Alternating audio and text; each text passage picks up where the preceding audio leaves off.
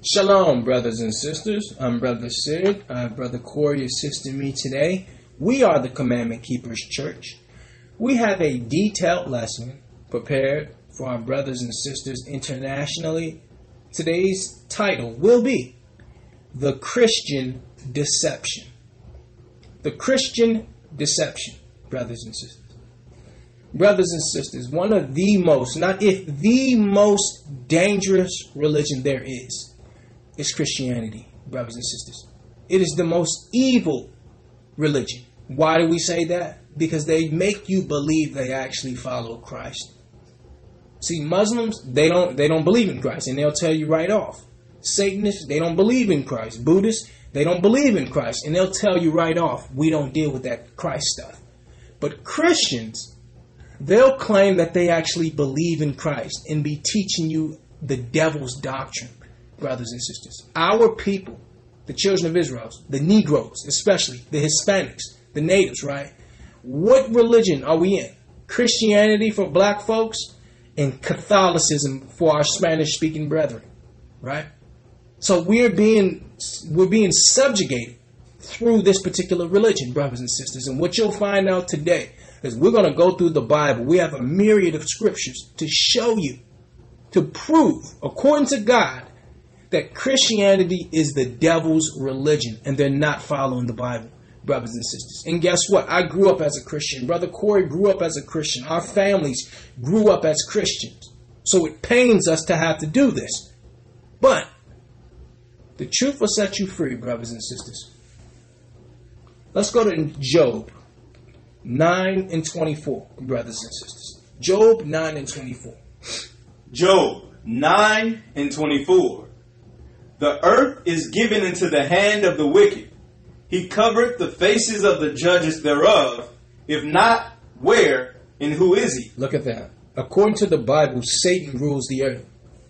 Because why? Brothers and sisters, what is the biggest religion? What is the biggest religion? Catholicism or Christianity. Christianity or Catholicism or Catholic means universal Christian. It is the greatest religion in all of the earth, brothers and sisters. They have over a billion, over a billion, billions, brothers and sisters, of quote unquote Catholics or Christians. And people will say, well, hold up. Are you telling me all these people are wrong? Yes. If you are a Christian, if you are in Christianity, you are going against God. And we're going to show you that what? The Bible tells you that if the earth belongs to Satan, then most people would be following Satan. Those who do the right thing would be a minority. Could you read that again, brother? Verse 24. The earth is given into the hand of the wicked. He covered the faces of the judges thereof. If not, where and who is he? Look at this, brothers and sisters. The earth is given where? Into the hand of the wicked. We'll prove that today. Some people are saying, well, no, God is actually in control of the earth. He's actually ruling the earth. Brothers and sisters, God is not ruling the earth. God is dealing with his people. He have a few. He have a remnant that he deals with. But the earth is in the hand of the enemy. Brothers and sisters, let us prove this. Christ will tell you this. Christ will tell you this, brothers and sisters. Let's go to Matthew to prove what Job said. Matthew, the fourth chapter. We'll have Brother Corey read verse 5 through 10. Matthew 4, verse 5. Then the devil taketh him up into an exceeding or into a holy city, and setteth him on the pinnacle of the temple, and saith unto him, If thou be the Son of God, cast thyself down, for it is written, He shall give his angels charge concerning thee, and in their hands they shall bear thee up, lest at any time thou dash thy foot against the stone. What are we seeing here, brothers and sisters? In Matthew, the third chapter, Christ did what? Christ was baptized by John the Baptist. In, in Matthew, the fourth chapter, he's led into the wilderness to be tempted by Satan, right? Satan takes him up to a, a te- uh, the pinnacle of a temple and say, well, listen, throw yourself off of this, you know, throw yourself off of this pinnacle, right? Because why? The Bible says he'll give you control over the angels. So what is what is this? Brothers and sisters, just because they have the Bible open or they quote a scripture doesn't mean they're doing it right. It doesn't mean that they're not the devil. Because here it was. Satan is using the scripture. This is actually scripture in Psalms, brothers and sisters. That he wouldn't allow, the angels would protect you if you dash your foot upon a stone. So Satan knows the scriptures. So just because a Christian can quote John 3.16 doesn't mean that they're actually of God, brothers and sisters. Take a look at verse 7. Matthew 4 and 7. What did Christ say when Satan tried to tempt him as it pertained to throwing himself off of this pinnacle? Christ said unto him, It is written again, Thou shalt not tempt the Lord thy God. So he came back with scripture. Verse 8 Again, the devil taketh him up into an exceeding high mountain Listen to this. and showeth him all the kingdoms of the world, What did he show him? all the kingdoms of the world, and the glory of them, and saith unto him, What did he say, brother? All these will I give thee. What did he say? All these will I give thee, or all things will I give thee, if thou wilt fall down and worship me. Look at this, brothers and sisters. Look at this. He said, If you fall down and worship me, I will give you all of these kingdoms. He showed him every kingdom of the world. So, guess what? Guess what, brothers and sisters? Job 9 and 24 said the, hand, the earth is given into the hand of the wicked. It's being proven right here. Did Christ say, Well, nah, Satan, you're a liar. You don't have control over this, these kingdoms? Can you read verse 10? Verse 10 Then Christ said unto him, Get thee hence, Satan, for it is written, Thou shalt worship the Lord thy God, and him only shalt thou serve. See that? So Christ didn't Christ didn't claim that he was lying. He just rebuked him with scripture. You see that? So the earth is given into the hand of Satan, and Satan knows that because he told Christ he would be willing to give him all the kingdoms. Now, there's two things we saw there. Read verse 9, brother, please. Matthew 4 9. And saith unto him, All these things will I give thee, If if thou fall down and worship me. if the, if we do what? fall down and worship me. Satan desires worship, brothers and sisters. You see that? What you'll find out is that Christians, unknowingly, Christianity is built on devil worship, brothers and sisters, unknowingly. And I know some of these things, hearing these things, brothers and sisters, you may have never heard this before, but the Bible would teach the truth. We've been shackled. Christianity has shackled our people, brothers and sisters. It has never worked for us, brothers and sisters. Now, the Bible, yes. Brother Corey and I, of course, we believe in the Bible. We don't believe in Christianity. What the scriptures we just read is Satan desired worship. He told Christ, I would give you this entire kingdom, these multiple kingdoms, if you worship me. Now, there's a couple of things there. According to the Bible, Satan knows that Christ is promised a kingdom when he comes back for the second time. When he comes and binds Satan, he will have a kingdom. So, what did Satan do? Satan knew how to tempt Christ. He tempted Christ with something he knew that Christ wanted. You see that? See, so temptation is something that you actually want. Someone can't tempt you to eat gravel because you don't really like gravel like that. So what he tried to do is find out his natural desire. He knew Christ's natural desire. He knew that Christ was said to rule for a thousand years. He knew that. So he tempted Christ with that, brothers and sisters, and said, Well, listen, you got to die to get that kingdom. I'll give it to you now. You have to die to get that kingdom. Okay? This way, you don't have to die. This is what Satan always does. He always gives an alternative, a quicker alternative, brothers and sisters. You think it's quicker. It proves to be the long route. It proves to be the long way. We wanted to show you that what John, excuse me, Job 9 and 24 said Satan rules the earth. And according to Matthew, the fourth chapter, when he offers Christ all of these kingdoms, it's true. So we need to set the stage there, okay? We need to set the stage there. Because why? Many people say, well, no. The commandment keepers, Brother Sid, Brother Corey, they're crazy. All these people sitting up in church, all the people that I knew were good people, these people are not worshiping the devil. They're wrong. Brothers and sisters, I wish we were wrong. I wish we were wrong, brothers and sisters, but the shackles come off today. Let's go to John, brother. Gospel. John 5. Listen to the scriptures closely, brothers and sisters. The title of today's lesson The Christian Deception. John 5 and 39. Search the scriptures. Do what? Search the scriptures. For in them ye think ye have eternal life, and they are they which testify of me. Brothers and sisters, this particular text has a wealth of knowledge there. What did Christ say, do, brother? Search the scriptures. Why?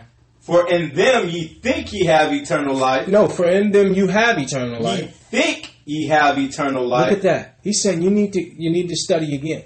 Okay? Because you think you have eternal life. Go into those scriptures again. You see that, brothers and sisters? what, what was the next part, brother? And they are they which testify of me. What is he saying? He's he's telling them to search the scriptures. What scriptures is he talking about, brothers and sisters? the Old Testament. See, we know there was no New Testament when Christ was walking around. So when he's telling our people to search the scriptures, he's saying search the Torah, search the Tanakh. See, there was New Testament came out many years after Christ had died already. Okay, brothers and sisters. So we wanted to show you that Christ, Christ, brothers and sisters, Christ believed in the Old Testament. He knew the validity of the Old Testament. And he told them to search it. Why? Because you think you have eternal life. And see, that's the danger. That's the danger, brothers and sisters. Because usually when you learn one plus one, you don't go back to learn it again. Christians think they've learned one plus one. They think they've learned what salvation is. And see, that's the danger. That's the danger. Is that when you think you know, you never go back to make sure. That would be a miscalculation, brothers and sisters. Christ said, search the Old Testament, search the scriptures. What scriptures is he talking about? Anyone who studies the Bible knows that there was no New Testament when Christ was walking. okay? So when Christ went into scriptures, he never went into New Testament scriptures. He went into Old Testament scriptures. Every time. Brothers and sisters, we will search the scriptures today. Old Testament, New Testament, Apocrypha. We're going to search the scriptures today. Let's go to John 7 and 38, brother. Let's go there.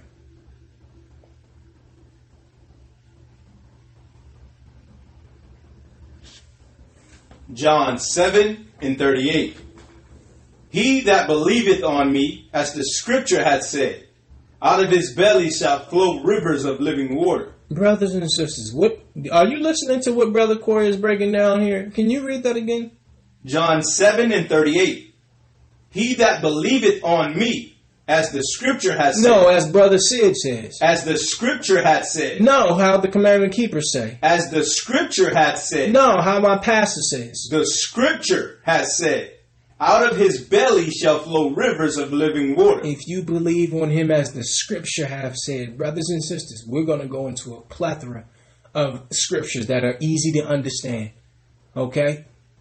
It's we're going to challenge you. We're going to challenge you today, brothers and sisters. Is what you learned in church our whole entire life does it add up to what we're going to read today?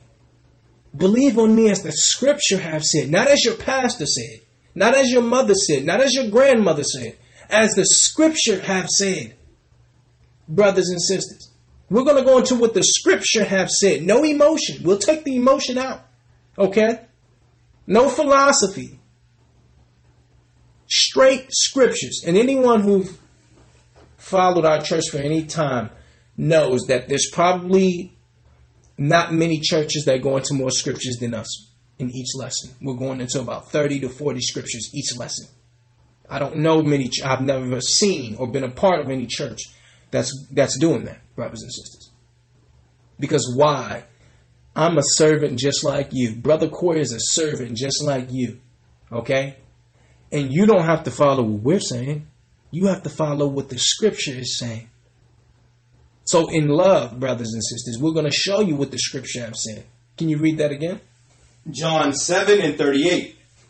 He that believeth on me, as the scripture hath said, out of his belly shall flow rivers of living water. Out of his belly shall flow rivers of living water. What is that saying, brothers and sisters? what is that saying, brothers and sisters? Living water. It's a flow. When you believe as the scripture have said, you always bringing forth your testimony. You're always talking to people about Christ. Okay? You're always trying to win souls. Why? Because you believe as the scripture have said. Christians are not even doing this because they can't defend themselves. That's the thing that really perturbs me about Christians. Is that anytime I've wanted to sit down with Christians, they won't even go into the scriptures. They won't even go into the scriptures because they don't know the scriptures. I always ask a Christian, well, what scripture is that, brother? Well, it's in there. See? So the, the Satan won't even allow most Christians to, to go into the Bible and look for the scriptures that they claim are there. We're going to prove that today. Let's go to Matthew 5, brother. Christ said, believe on him as the scripture have said. Okay. Let's see. How did the scripture say to believe on him? Matthew 5 and 17. Think not that I am come to destroy the law or the prophets. I am come not to destroy, but to fulfill. What did Christ say? I am come not to destroy, but to fulfill. Look at that. What's the law, brothers and sisters? The law is the Torah, first five books of the Bible, also named the Pentateuch. And then he said the prophets. What's the prophets? That's the Tanakh. The Torah and Tanakh is the whole Old Testament. He said, Don't think that I came to do away with the law. okay? Here Christ highlights what? His support for the Mosaic laws. You see that? He said, I didn't come to destroy it, I came to fulfill it, which means I came to do what was in it. That's how you fulfill. If if your boss have a list of things for you to do, fulfill means to do it, right? Now a Christian will say, Yeah, he did away with it. He did away with it. He fulfilled it. He nailed it to the cross. Let's see. Did he fulfill it? Verse 18. For verily I say unto you, till heaven and earth pass, one jot or one tittle shall in no wise pass from the law. Look at this, brothers and sisters. Till what? Till all be fulfilled. Till some of it be fulfilled. Till all be fulfilled. See? What's that say, Pastor? The pa- what does that say? Christ said, listen, is there stars? Is there a moon? Is there a sun in the sky? If it is, then the law stands. See? So compliance to the Mosaic law has not changed because I have come. You see what Christ is saying here, brothers and sisters? He's telling you the new covenant did not negate the need for obedience to God. Let's read those two scriptures again, please. Matthew 5 and 17. Think not that I, that I am come to destroy the law or the prophets. I am come not to destroy, but to fulfill. For verily I say unto you, till heaven and earth pass, one jot or one tittle shall in no wise pass from the law, till all be fulfilled. He's saying the law stands until all is fulfilled. Did Christ come back for the? Did, did he do a second coming yet? Okay, then everything hasn't been fulfilled, right? Continue. Verse 19. Whosoever therefore shall break one of these least commandments and shall teach men so. Look at this. He said, if you break the commandments and teach them, when he said the least commandments, that's the 10. Okay? That's the 10, brothers and sisters. Can you read that one more time? Whosoever therefore shall break one of these least commandments and shall teach men so, he shall be called the least in the kingdom of heaven. The least where? In the kingdom of heaven. Mm. But whosoever shall do and teach them, the, the same shall be called great in the kingdom of heaven. Look at that, brothers and sisters. Look at that. He's emphasizing how our keeping of God's laws affects our future position in the kingdom. He said, Those who break these commandments and teach other men to do it, well, you don't have to follow the law. He said, You're the least. okay? You are the least. He said, Those who teach that, on, that not only do them, but teach other brethren to do it shall be great in the kingdom. So his phraseology indicates he sensed that some thought he was advocating to eradicate the law. When he says, think not, don't even put it Listen, don't even think about it. Don't even put that in your in your mindset. See, brothers and sisters, why is he saying it like that? Because he knows people would come and say that because Christ came, you don't have to follow the law. Christ said, Listen, I didn't come to break the law. I came to do what was in the law. And as long as there are heavens, as long as there's stars in the sky, a moon in the sky, a sun in the sky, the law stands. That means fornication will always be wrong. That means murder will always be wrong. Okay? That means lying will always be wrong. Let a Christian tell it because Christ came and died, we can lie, steal, kill, all this. Be a homosexual, all this. Today we, we take today we take the shackles off, brothers and sisters. Today the Bible takes the shackles off. We're just servants. These scriptures were here already. We didn't make these scriptures. We just read them, brothers and sisters.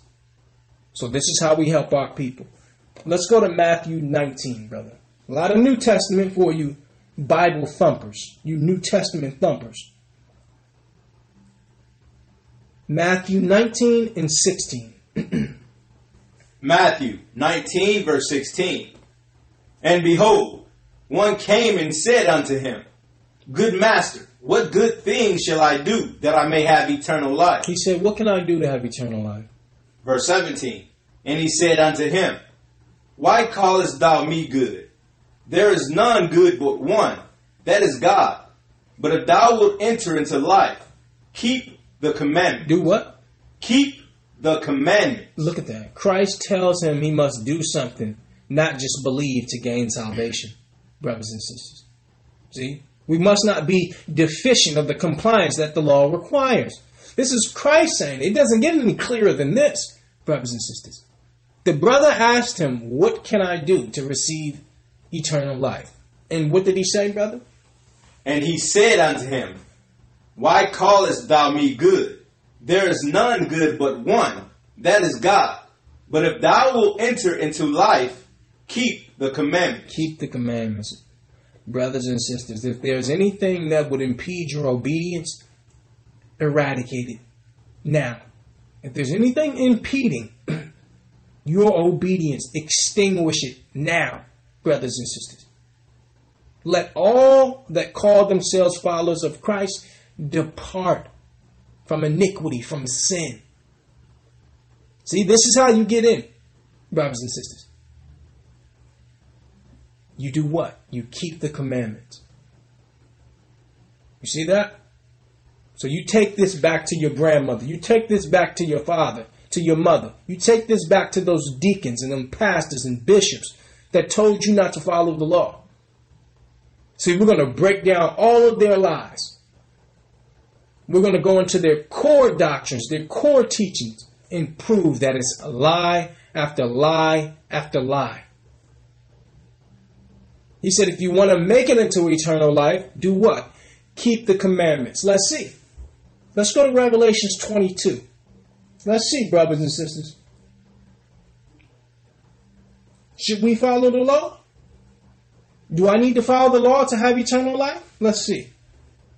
We're going to read Revelations 22, verse 14 and 15. Revelation 22 and 14. Blessed are they that do his command. What did that say, brother?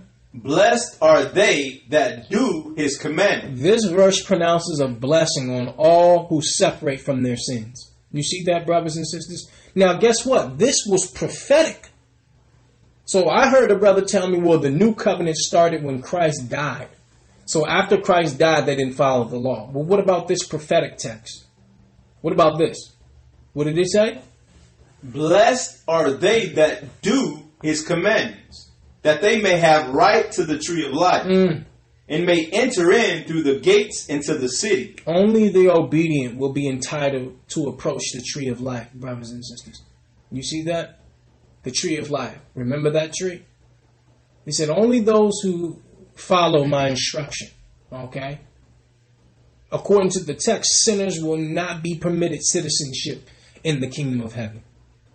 Can you read the next scripture, brother? Revelation 22 and 15. For without, for without are dogs and, sor- and sorcerers and whoremongers and murderers and idolaters And whosoever loveth and maketh a lie. Look at this. He's saying these people, sorcerers, whoremongers, murderers, idolaters, people who love to lie, they will not be entitled to the tree of life. Access for those who are non-compliant would be unmerited, brothers and sisters.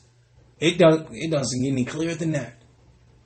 See, so even John in the last book of the Bible is telling you sinners will not get in. See? Let a Christian tell you, listen, the law is done away with, okay?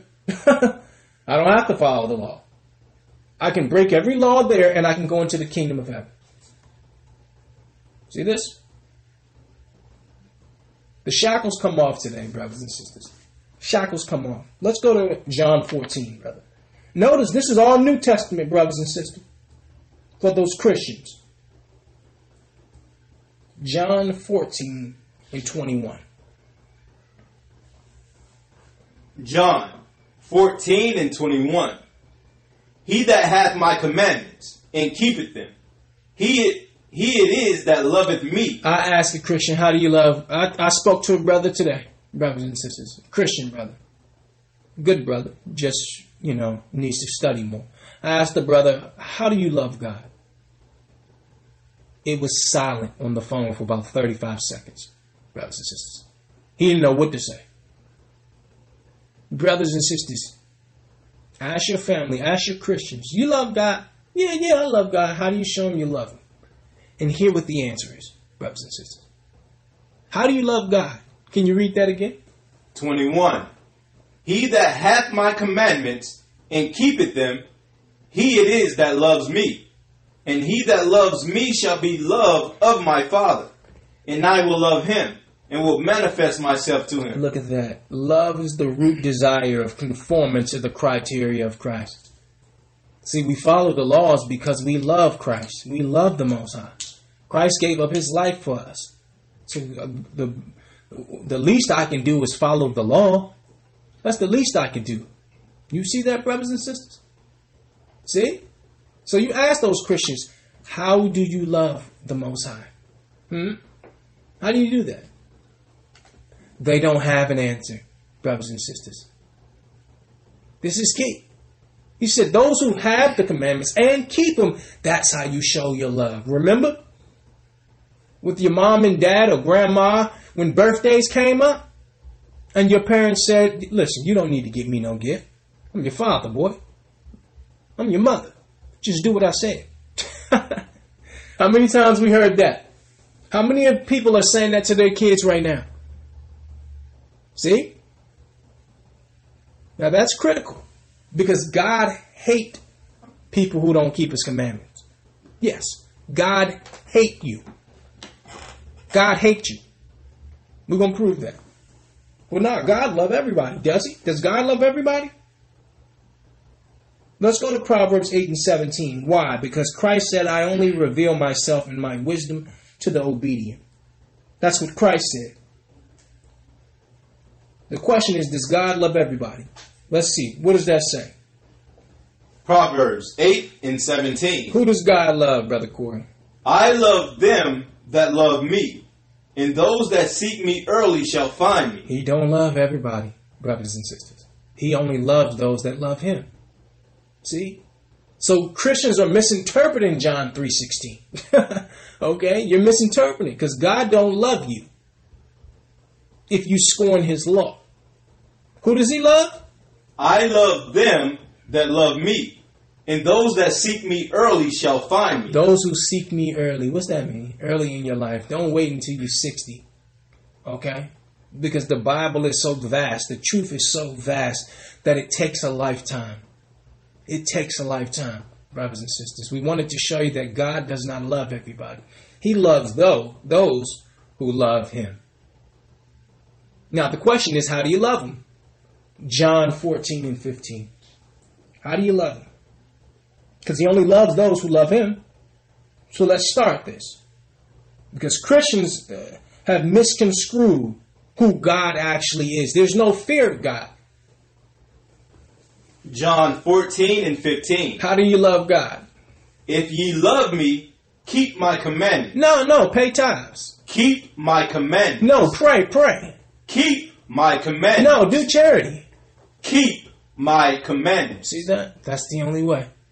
If you love him, you keep his commandments. You don't say, well, yeah, I love you, but I, I'm not going to do what you say. It doesn't work that way, brothers and sisters. It does not work that way. See, Proverbs 8 and 17 said, I love those who love me. And well, how do you love them? Keeping the commandments, brothers and sisters. See? So that's the first lie we need to get out the way. Okay? That Christ followed the law. The disciples followed the law. See, let's get the first core doctrine out that we don't need to follow the law. According to the Bible, New Testament, all throughout the manuscript, he says, Follow my commandments, keep my commandments, keep my commandments, keep my commandments. So, how are they pulling this veil over our eyes to make us believe we don't need to follow law, brothers and sisters? No longer are you going to deceive our people, these pastors. No longer are we going to allow you to deceive our people. We're going to reveal who you are. Let's go to Second Thessalonians, brethren, 2 and 10. New Testament. See?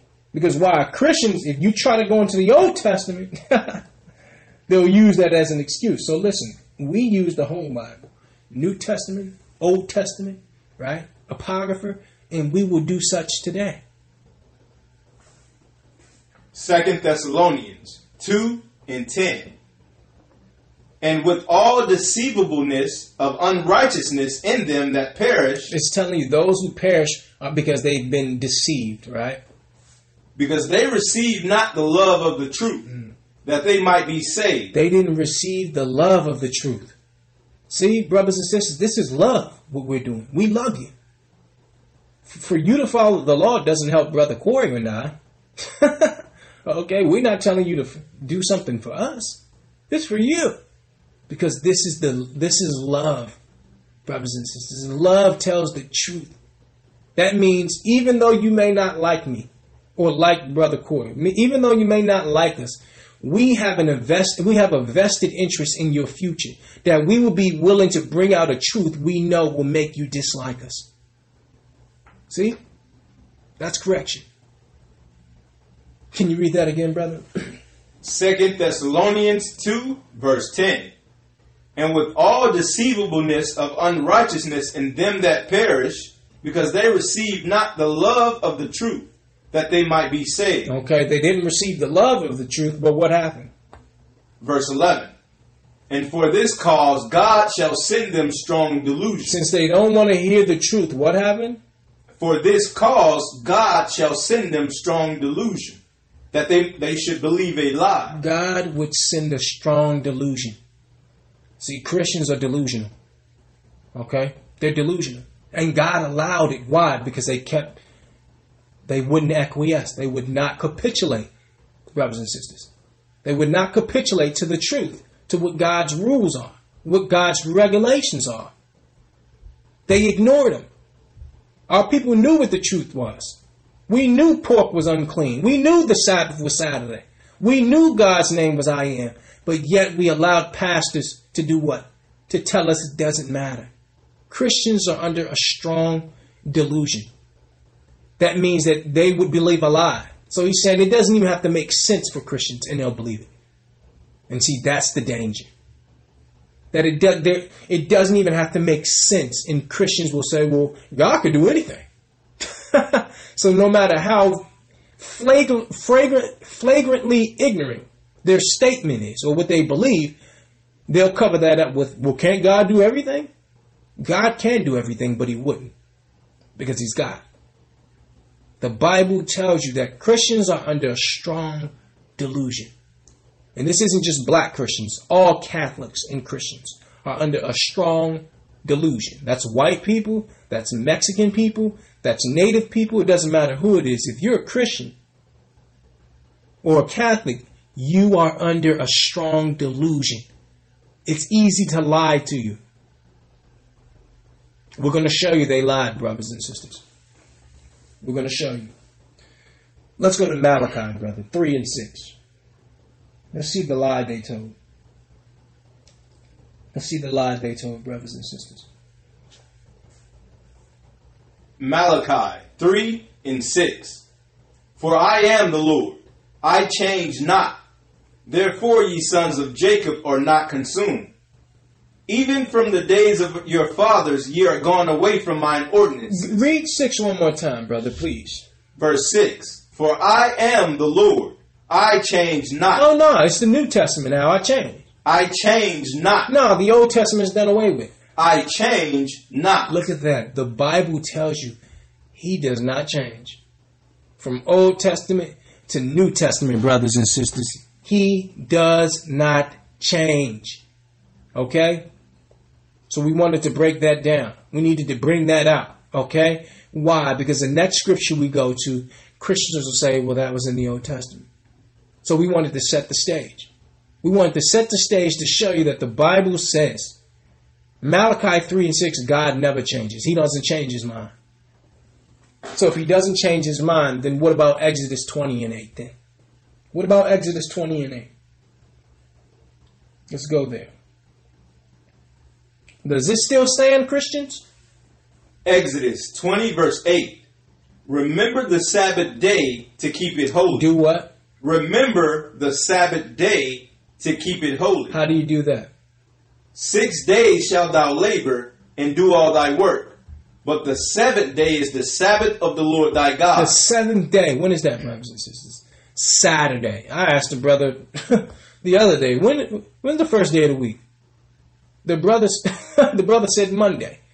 I'm like, brother, if you can't tell me when the first day of the week is, okay? He said, keep the Sabbath day holy. Now, brothers and sisters, this is the only commandment he ever said, remember. See? All the other commandments of the ten, he never said remember because he knew we would forget this one. The Sabbath day is on Saturday, Friday sundown to Saturday sundown, brothers and sisters. Okay? We want to put that out there. Because why? Christians are going to church on Sunday, which is the first day of the week. So Malachi, he said, listen, I didn't change. I didn't change. You changed. I've stayed the same. I have stayed the same. Can you read those scriptures again, brother? Exodus 20, verse 9 or 8. Remember the Sabbath day to keep it holy. Six days shalt thou labor and do all thy work. But the seventh day is the Sabbath of the Lord thy God. In it thou shalt do no, do any work or not do any work, thou, nor thy son, nor thy daughter, thy manservant, nor thy maidservant, nor thy cattle, nor thy stranger that is within thy gates. Look at this, brothers and sisters. So not only are you not supposed to work, you're not supposed to do any banking. Okay? You're not supposed to make money or spend money on the Sabbath. You see that, brothers and sisters? You're not supposed to do either of those things. Now, you do have grace. If your job say, well, listen, Brother Cord, come to work or you're fired. Okay, well, you know what? I'm going to use my grace to do that, but I'm still not going to spend money. And the moment I can get the Sabbath off, I will do just that. I will do just that. See? Are we supposed to follow the Ten Commandments, Christians? Because this is the Ten Commandments. See? This Ten Commandments. If I don't have to follow this, then you know what? I might as well be a homosexual. I might as well kill, steal. I might as well do all that. I might as well have an idol, a Buddha that I bow down to. Because you're saying I don't have to follow the Old Testament. You're saying I don't have to follow the Ten Commandments. See? So Christians do all the other ones, but this one. Why? Why is that?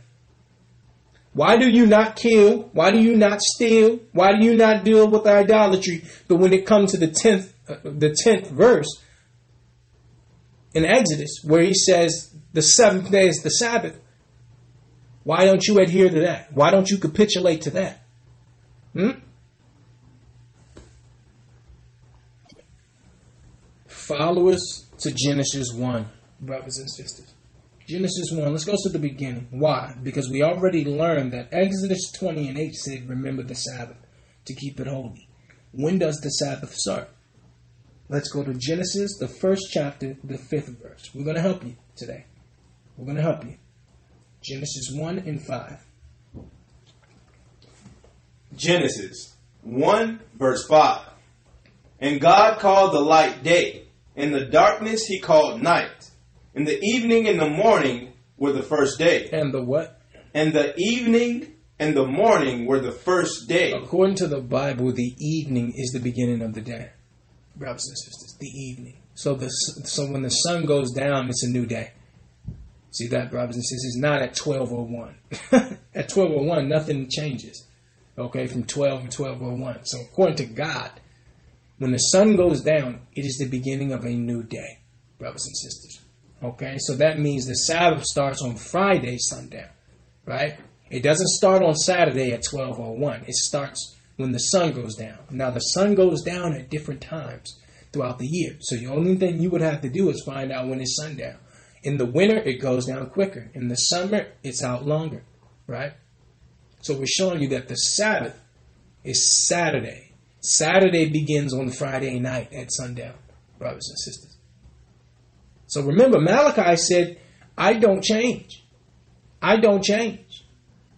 So that means he doesn't change as it pertains to the Sabbath either. Okay? Let us prove why. Genesis 2 and 2, brother. What's that say? Genesis 2, verse 2. And on the seventh day, God ended his work which he had made. And he rested on the seventh day from all his work which he had made. And God blessed the seventh day. No, he blessed the first day. And God blessed the seventh day. No, he blessed every day, brother. The seventh day. And sanctified What sanctified mean? Set apart? Because that in it he had rested from all his work which God created and made. Look at that. This particular day should be sequestered, brothers and sisters, according to God, because it was sequestered from Him, right? He rested on the seventh day. He didn't rest on the first day. See, this is Satan. If God say on the last day of the week you rest, Satan said, "Well, no, we're going to do it on the first day of the week." That don't even make sense. Why would somebody rest on the first day of the week? You want to start the first day off resting? No, you're supposed to start. You're supposed to end the week off resting. Sunday is the first day of the week, brothers and sisters. Go look at a calendar. Christ said, excuse me, the Most High said He ended His work on the seventh day. So He asked you not to work. Why? Because He didn't work. Are you better than God? See? Now, why did I go here? I went here for those Christians who say, well, Moses' law is done away with. There was no Moses right here. So that was a law well before the law of Moses. Showing you, brothers and sisters, there was a law well before Leviticus. Can you read that again, brother? Verse 2 And on the seventh day, God ended his work which he had made, and he rested on the seventh day from all his work which he had made. And And God blessed the seventh day. what did he do, brother? He blessed the seventh day. See, Christians can't change the day that he blessed. You see that? So when Brother Corey and I are having church, or our church is having church on the Sabbath, or we're able to just rest and go into scriptures, even at home by ourselves, God is communicating with us. And this is the thing Christians haven't even, you know, they haven't even sanctified Sunday. They're still spending money on Sunday. It I would have more respect if they said, well, listen, we changed the day to Sunday, but we don't work, we don't spend no money, we don't go out to eat after church. I would respect that. See, because it's not just what day you go to church. A brother don't even need to be in church, but you're not supposed to be working. You're not supposed to be spending any money. You're not supposed to be getting gas. You're not supposed to go to the corner store to get a soda on the Sabbath. You have to do all of that on Friday before the sun goes down, brothers and sisters. Okay? Why? Because God said so. That's why. God said He blessed the seventh day, not the first day, brothers and sisters. See? You see that, brothers and sisters? Further proof. Let's go to Leviticus. Now let's go to the law. Let's go to Moses' law. We must we first wanted to start off with Adam, okay? this was a law from Adam. We're going to Leviticus 23. We'll have Brother Corey read verse 3. Leviticus 23 and 3. Six days shall work be done, but the seventh day is the Sabbath of rest and holy convocation. A holy convocation is a holy gathering. See, we're supposed to gather on the Sabbath. Ye shall do no, no work therein. It is the Sabbath of the Lord in all your dwellings. And where? In all your dwellings. See, it doesn't matter where you live at. Because I've heard brothers say, well, nah, you're only supposed to keep the Sabbath if you live in Israel. What scripture is that, brother? He said the Sabbath in all your dwellings. I don't care if you're a slave to the white man. See? You see that, brothers and sisters? So this is Leviticus. This is Moses' record. Genesis. It was in Genesis, the second chapter, brothers and sisters. It was in the second chapter of the Bible. And Satan said, Well, no, we're going to do it on Sunday. We're going to do it on the first day of the week. And guess what, brothers and sisters? What's going on on Saturday? The sales are going on, the clubs, the parties, Friday night. What's going on? Just desecrating the Most High's day. And then Sunday comes and everything's quiet. Everything's slow. Things are opening up late, they're closing early. So look at the earth given into the hand of the wicked. See? On the Sabbath in heaven, it's quiet, but the earth is loud. It's a, a party. The whole earth is, is a party. And then on Sunday, on Satan's day, it's quiet. Chick fil A is closed. The mall, you know, opens late, closes early. The post office is closed, see? The earth is given into the hand of the wicked, brothers and sisters. You see that? So the first thing you can do as a Christian is at least get the day right. See, this is why we can't learn from Christians because, Pastor, if you don't know when the first day of the week is, we need to just roll up out of here. If you don't know when the first day of the week is, okay, Sunday is the first day of the week. See? Let's go to Luke 24, brother, because what do they say? They say, well, because Christ rose on Sunday, because he rose on Sunday, we change the day to Sunday. Okay, well, let's see. Let's go to Luke 24. Luke 24, verse 1. Now, upon the first day of the week, very early in the morning, they came unto the sepulchre, bringing the spices which they had prepared, and certain others with them. And they found the stone rolled away with the sepulchre. No, they saw Christ. And they found the stone rolled away with, from the sepulchre. And they, they entered in and found not the body of the Lord Christ. So, according to the Bible, you're saying he rose on Sunday, but the Bible says when they went there very early in the morning, he was not there. You see that, brothers and sisters? Lie after lie after lie. Christ did not rise on Sunday, brothers and sisters. Okay? lie after lie after lie. Even if he did rise on Sunday, brothers and sisters. When you pull up that word first, right here in this particular text, brothers and sisters, in the in the Greek, it says a day between Sabbaths. That's what it says. That first that that first is not even there, brothers and sisters. It says a, an interval between Sabbath. So he, he definitely didn't rise on a Sunday. Brothers and sisters, if he died on Good Friday, Good Friday, how do you get three days between Friday and Sunday? It's not possible. Friday, so Friday sundown to Saturday sundown, one day. Friday sundown to Saturday sundown, one day. Saturday sundown to Sunday sundown, two days. Sunday sundown to what? Monday sundown, that's three days. You see? So they can't even count. Pastor, listen, Pastor, if you don't get a calculator, Okay? If you can't count, Pastor, I'm surprised that you can't count when you've been counting all our people's money. I'm surprised. See? On the first day of the week, he was not there, according to this text. And we didn't even go into the Greek. Just in the English, the scriptures that they use is not the truth, brothers and sisters. Let's go to Matthew 28. See, we're going to pull the covers off today. We're going to pull the covers off today, the shackles. The shackles are, are coming off today. Matthew 28, verse 1. In the end of the Sabbath, as it began to dawn toward the first day of the week, Look at this. As it began to dawn, right? came Mary Magdalene and the other Mary to see the sepulchre. So look at this. She came early, the end of the Sabbath, early Sunday, right? She was not, uh, excuse me, he was not there, according to what we're reading right here. You see that, brothers and sisters? So these are the scriptures they go to. These are the scriptures they go to and say, well, we do it on Sunday because he rose on Sunday, but the Bible doesn't say that. The Bible doesn't say that. It says an interval between Sabbath, brothers and sisters. Okay?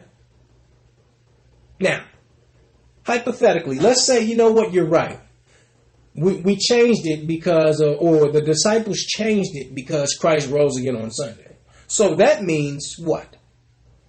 That means what? That means we should be able to go to, you know, Acts and, and Romans and all these other books after Christ had already risen, uh, after died, and they should be doing Sunday worship, right?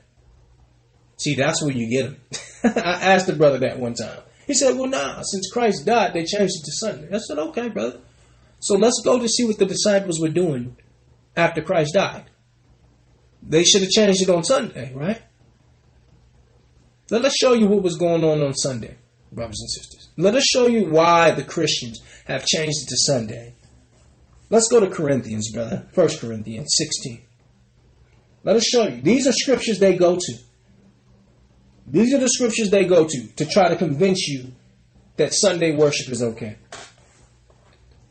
First Corinthians 16 and 1. Now concerning the collection for the saints, Concerning what? the collection for the saints. The collection. as I have given order to the churches of Galatia, even so do ye. Upon the first day of the week, let every one of you lay by him in store, as God hath pr- prospered him, that there be no gatherings when I come. Look at this. See, this is scripture they'll go to. See, on the first day of the week. What they do is they go to any scripture that says first day of the week, brothers and sisters. So they just do a word search and look for first day of the week, and then they go there and try to say that that's that's replacing the Sabbath. This is telling you what? Can you read verse one again, brother? Now concerning the collection for the saints, So this was collecting the money, right? as I have given order to the churches of Galatia, even so do ye. Upon the first day of the week, let every one of you lay by him in store. See, he said on the first day of the week, right? Put your money aside. Why? So when I come there on the Sabbath, there's no gathering money. Why? Because you can't spend money on the Sabbath. See? So this is a traveling church. Paul is saying, listen, Galatian, go ahead and get the money together now. So you don't have to be giving and transferring money when I get there on the Sabbath to teach. Further proof that the disciples were following the Sabbath. See, because the collection, the money was being collected on the first day of the week, not on the Sabbath. See, so because you can collect it on the Sa- on the Sunday, they said, you know what? Let's just put church on the day that we can collect it. See, as it pertained to collecting money for the churches, for Paul's travel, right? They did the collection on Sunday, or what they it wasn't called Sunday at that time, but you know, it was called day one, the first day. See, because why? Paul would be there on that following Sabbath, which was Friday night. And guess what? He would need money. so you couldn't go to, to brothers' houses and gather money on the Sabbath. You can't do that. You got six other days to do that, brother. See? See, these are the scriptures they go to, brothers and sisters. We'll go there first. Brother Core, let's go to Acts 13. Because why? The, the Christians said that they changed the Sunday after Christ died and rose, right? Okay. Let's go there. Let's let's prove it. Let's see. After Christ died, did they still go to church on, on the Sabbath? Or did they change it to Sunday? Acts 13 and 42. We'll read 42 through 44. Acts 13 and 42. Now, anyone who knows the Bible knows Christ has already died in Acts, right? And when the Jews were going out of the synagogue, the Gentiles besought that these words might be preached to them the next Sabbath. Look at that, brothers and sisters. what did it say, brother? And when the Jews were gone out of the synagogue, the Gentiles besought that these words might be preached to them the next Sabbath. See, we cornered you up. Because Christians will try to say, well, the Sabbath is for Jews. The Bible tells you the Gentiles were looking to be taught on the Sabbath also. It didn't say they were looking to be taught on Sunday or the first day of the week. It said they were looking for, they were looking to be uh, taught the next Sabbath. Continue, brother, please. Verse 43.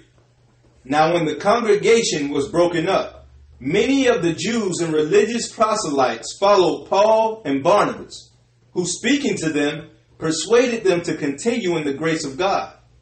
And the next Sabbath day came almost the whole city together to hear the word of God. No, the next Sunday. And the next Sabbath day, No, the, the next Tuesday. the next Sabbath day What happened, brother? came almost the whole city together to hear the word of God. They came, they came to hear the word of God on the Sabbath, brothers and sisters.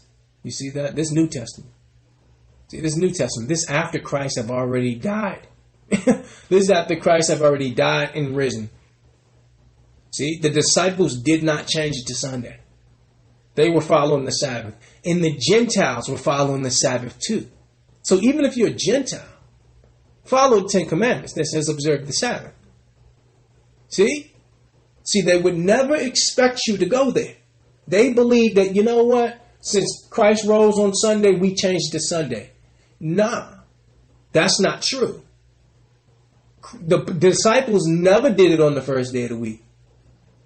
Because Christ said, you know, and Christ didn't say change the Sabbath because he, he rose on the day. We're going to read those three scriptures again. Acts 13 and 42. Take this to your pastor. And when the Jews were gone out of the synagogue, the Gentiles besought that these words might be preached to them the next Sabbath. Now, when the congregation was broken up, many of the Jews and religious proselytes followed Paul and Barnabas, who, speaking to them, persuaded them to continue in the grace of God. Now, there's two things going on. Gentiles were not teaching, okay? so I want to point that out. the Jews, the Israelites were doing the teaching. So you're not going to be a Gentile and tell Jews, tell us, tell our people what day we should be worshiping on. You better back up. You better back on up, brother. Why? Because the Jews were the teachers. Okay? Continue, brother. Verse 44. And the next Sabbath day came almost the whole city together to hear the word of God. Look at that. The next Sabbath, the whole city came to hear the word of God. See? Do you see that, brothers and sisters? We're just pointing it out. Lie after lie after lie. Even after Christ died and had risen, they were still observing the Sabbath. See? Further proof. Let's go to Acts 15, brother. 15 and 21.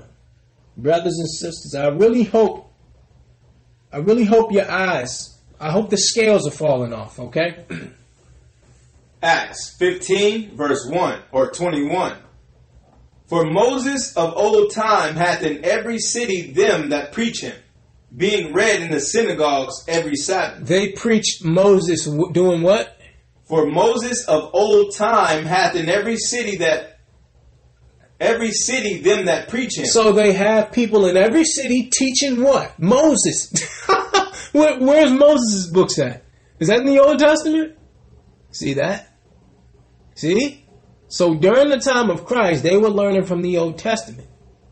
He said that Moses, the Moses of old time, the old brother, Moses, that led us out of Egypt, in every city you had brothers preaching Moses' doctrine. You see that? So when the Christians come with this garbage that, you know, we're not supposed to deal with the Old Testament, what do you think the disciples were dealing with? What do you think Christ was dealing with? There was no New Testament. See? Can you read that again, brother? Verse 21. For Moses of old time hath in every city them that preach him, That preach him being read in the synagogues every Sabbath day. every Sabbath day. See? The teaching was going on the Sabbath. Friday sundown to Saturday sundown, not Sunday, brothers and sisters.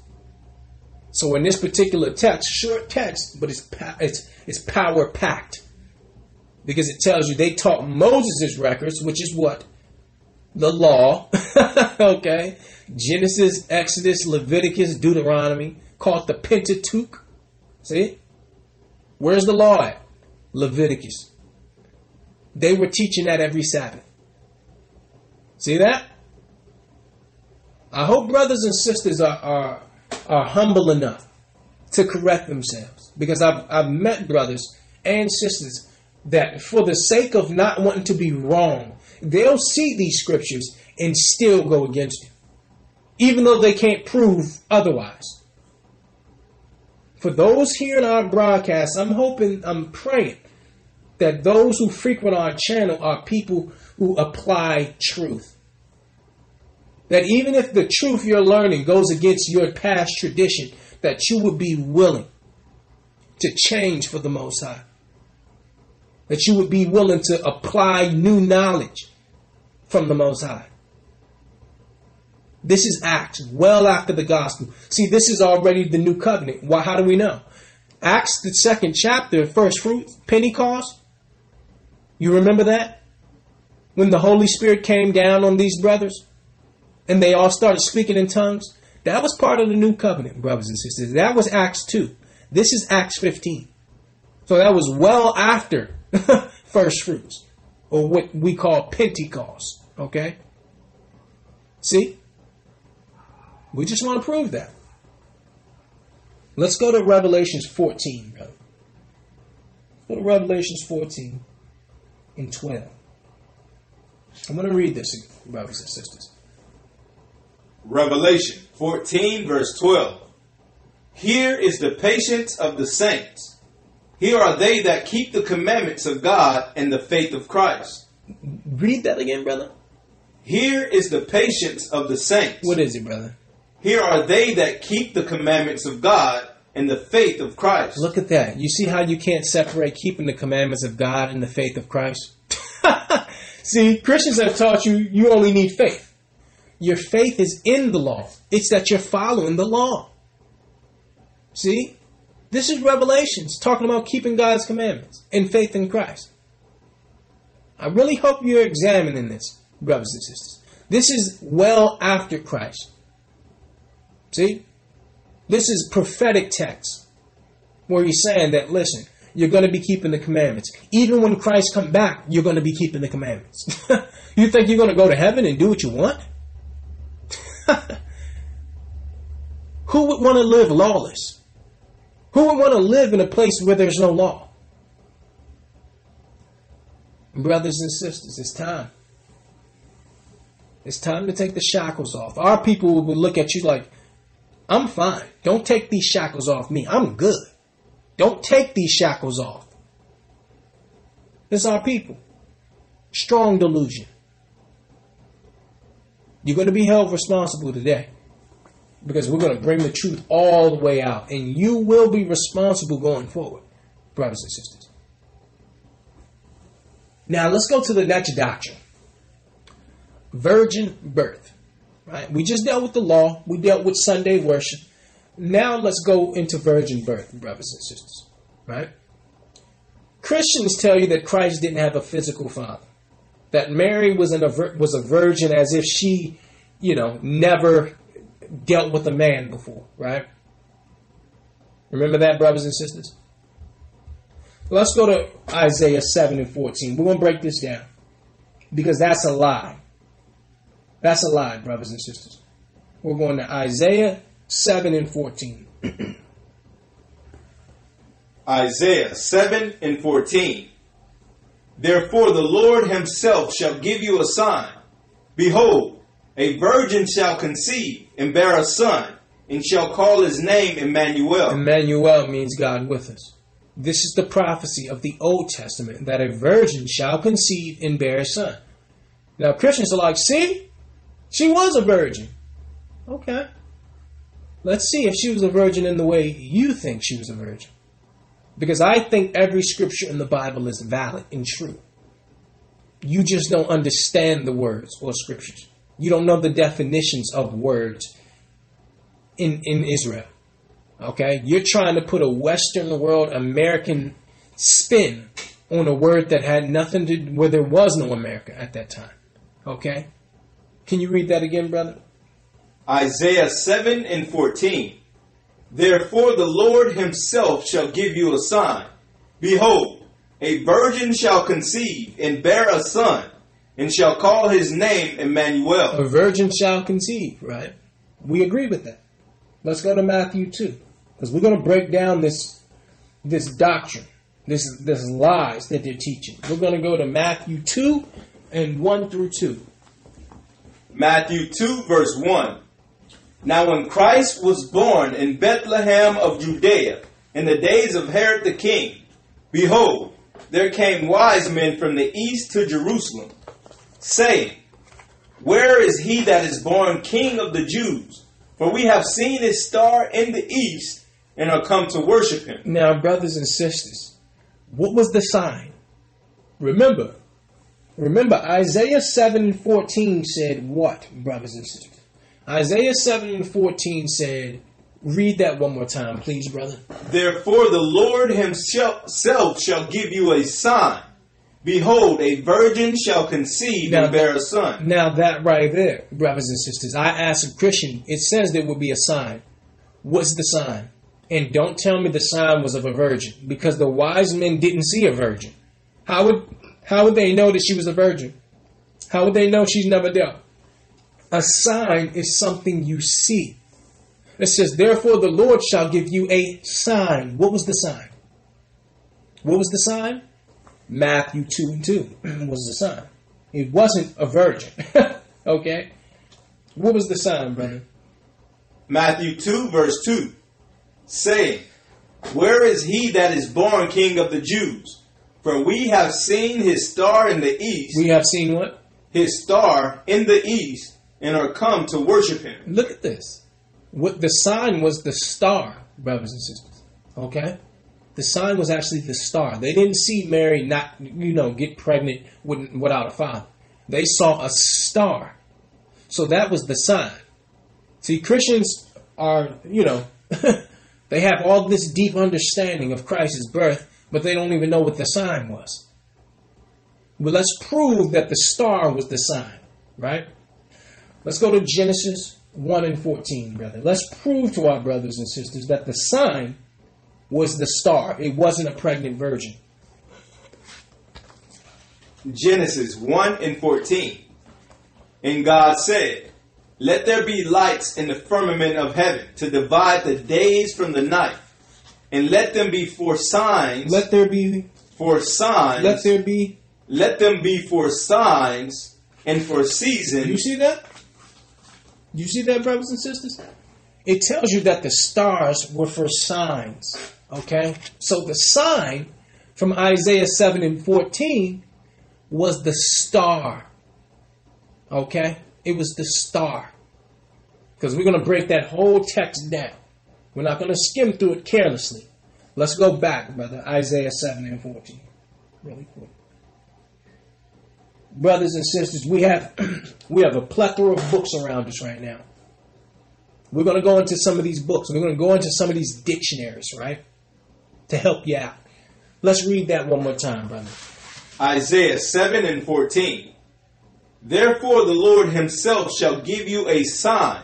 Behold, a virgin shall conceive and bear a son, and shall call his name Emmanuel. A virgin. Now, we've seen the sign. The virgin shall conceive. Now, brothers and sisters, we're going to prove that a virgin in the Bible, number one, virgin has many meanings. But Christians are trying to use it as if it has this one meaning that a woman who's never been touched before. That's a lie. That's not what this scripture is saying. We're going to read it. We have a dictionary here. Uh, we'll have Brother Corey read. We'll have Brother Corey read the uh, two definitions of virgin. We have a Zondervan Bible dictionary before us, brothers and sisters, and he has the word virgin. A young, unmarried woman. A young unmarried woman. It is also used figuratively to personify a city or a state. Okay. So we know like the Virgin of Israel, right? What's what's the second uh, definition, brother? A young woman of marriageable age. Oh, a what? A young woman of marriageable age, whether married or not. A young woman of a marriageable age, whether married or not. Brothers and sisters, you're going to find out that virgin simply means young woman. So the first definition was what, brother? A young unmarried woman. A young unmarried woman. And the second one? A young woman of marriageable age. So look at that. So it can mean a young woman of marriageable age, whether married or not. Now we have to do what, brothers and sisters? Let's let's look at this word marriage, brothers and sisters, because it said a young unmarried woman or a young woman of marriageable age, right, brothers and sisters? So now you would have to do what? You would have to go find marriage, brothers and sisters, right? We're going to have Brother Corey read that. We have the Bible dictionary here, and he's going to tell us what, according to God, marriage is. Marriage is an intimate, personal union to which a man and woman consent, consummated, and continuously nourished. Consummated in what? Continuously nourished by sexual intercourse. By what? Sexual intercourse and perfected in a lifelong partnership. Look at that. That's marriage, brothers and sisters. According to the text, marriage begins with intercourse. Intercourse, not, and we're not saying a one night stand. That's not what the scripture says. I mean, that's not what the definition says. Read that one more time, brother, please. Marriage is an intimate, personal union to which a man and woman consent. They consent consummated and that, continuously nourished. What is consummation of the flesh? It's when two flesh become one, right? Consummated and continuously nourished. Continuously nourished. By sexual intercourse. Continuously nourished. See that? And what, brother? And perfected in a lifelong partnership. See? You see that, brothers and sisters? Marriage begins with intercourse. Okay? You cannot be married without intercourse. And we're going to prove that. So you need to know what marriage is in the Bible, brothers and sisters. You need to know what marriage is. Marriage in the Bible is when two, when a man and a woman's flesh become one. That is the beginning of marriage. Let us prove that, brother. Because these Christians will think we're saying, well, any person you sleep with is marriage. That's not what we're saying. The Bible says they must be continuously nourished. They must come to an agreement of a future plan to say, well, listen, we're going to be together forever and now consummate this marriage. See? Without the consummation, it is not marriage, brothers and sisters. See, they taught us that what? You needed to sign some papers with the government to be married. What scripture is that? We're going to show you according to God what marriage is. Okay? Let's go to Genesis 24, brother. We're going to go to Genesis 24 and 63 through 67. See, we're, we're, we're, pulling out all their lies today, brothers and sisters. We've already went into the lies they told about the law, the lies they've told about the Sabbath, and now we're dealing with the virgin birth and what marriage is. We're going to see, according to God, what marriage is. Okay? Genesis 24 and 63. And Isaac went out to meditate in the field at the eventide. And he lifted up his eyes and saw, and behold, the camels were coming. And Rebekah lifted up her eyes. And when she saw Isaac, she lighted off the camel. Now remember, our father, this is our father and mother, Abraham, Isaac, Isaac and our mother Rebekah, right? Verse 65. For she had said unto the servant, What did she say? What man is this that walketh in the field to meet us? And the servant has said, It is my master. So Rebekah said, Who is this man coming towards us? Right? And what did the servant say? And the servant said, It is my master. And what happened? Therefore she took a veil and covered herself. She did what?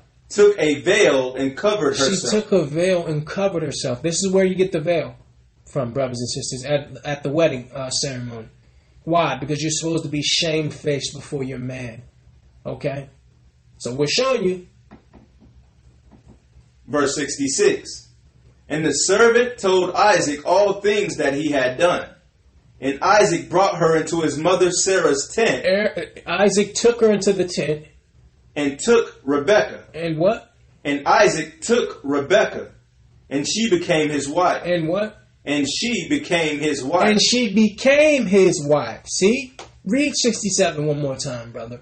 And Isaac brought her into his mother Sarah's tent and took Rebekah and she became his wife. And he loved her. So, brothers and sisters, the Bible is not going to be graphic, okay? This is the Bible, it's history. It says that he took her into Sarah's tent and took her, took her, and she became his wife. When did she become his wife? After he took her, brothers and sisters. See, that's in the Bible. Now, there was no ceremony because why? The ceremony is optional. Okay? There doesn't have to be a ceremony, brothers and sisters. There doesn't have to be a brother, you know, talking about vows and all that. Okay? Where is that in the Bible? We're showing you that marriage existed well before any government was organized. See?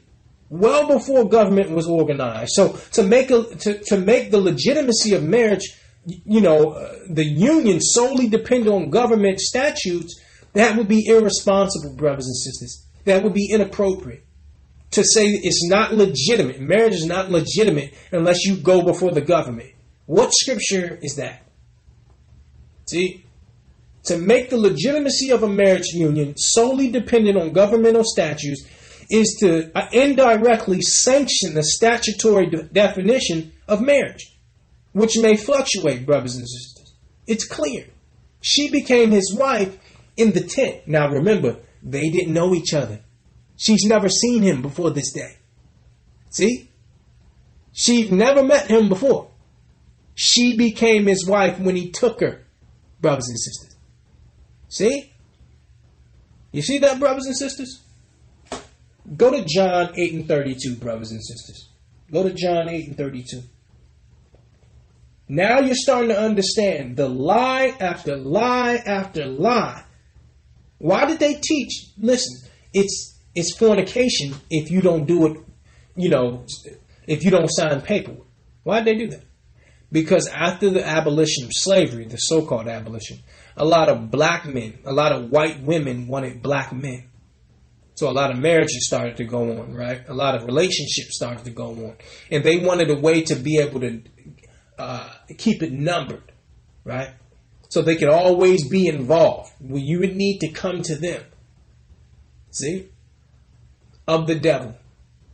When our people were in slavery, what were they doing? They was jumping brooms. So you telling me that wasn't good enough? So in slavery, nobody was married then. Because they couldn't put on a white gown and a tuxedo. Read 32, uh, brother, please. John 8 and 32. What's that say, brother Corey?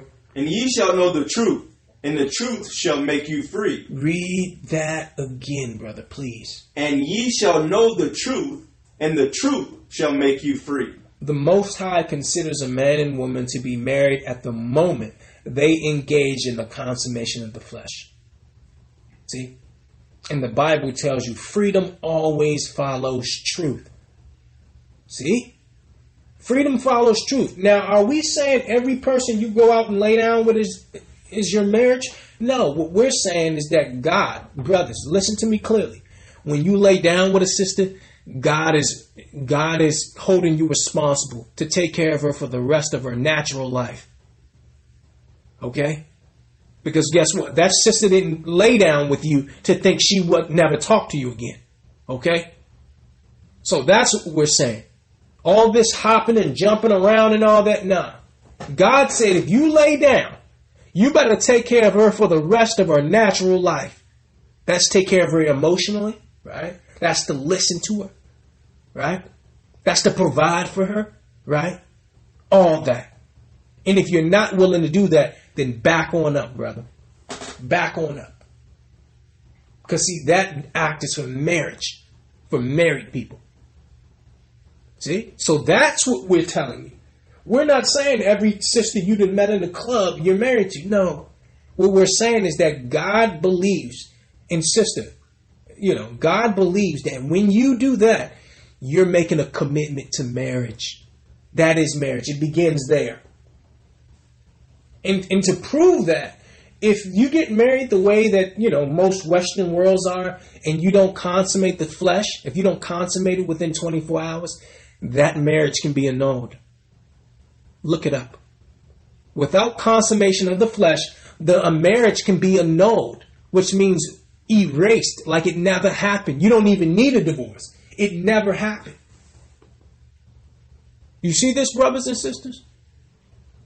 According to the Bible, marriage begins with intercourse. Further proof.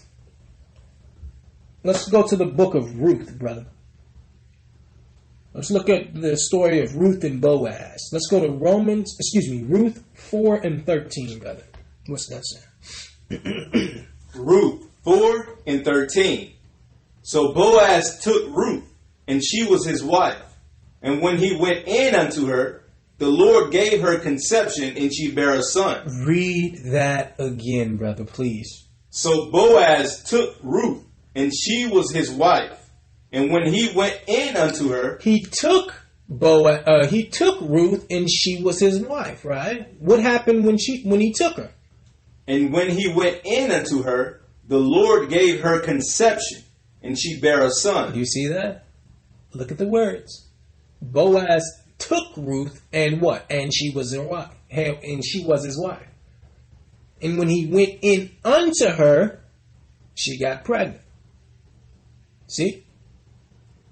So she wasn't his wife before he took her, brothers and sisters. The Bible is clear that marriage is formed by the covenant between a man and a woman. Marriage begins with consummation of the flesh. Ruth is telling you this. See that? Once you've laid down, you've made a lifelong agreement, a contract. So, no, we're not saying every person you dealt with in the past you're married to. What we're telling you is that going forward, you'll be responsible to know that this is serious business. This is just isn't something you can just do and jump all over the place. You're responsible to God. Because why? Where I'm from, brothers would say, well, you know, I'm jumping around and all that, but I'm not married. You know, we just date. No, brother, what, what do you mean date? What scripture is that? You're not dating, brother. You're married. okay? See? So that's what the sister wanted when she, you know, laid down with you, that's what she thought that you guys were going to be together. There, I don't know any sister who would lay down thinking, you know, I'll never talk to him again. No. In the Bible, that is a, a covenant. That's a covenant that you're making to be together, to live as a married couple. See? Why didn't they tell us this? Why did they tell us I needed to go sign papers?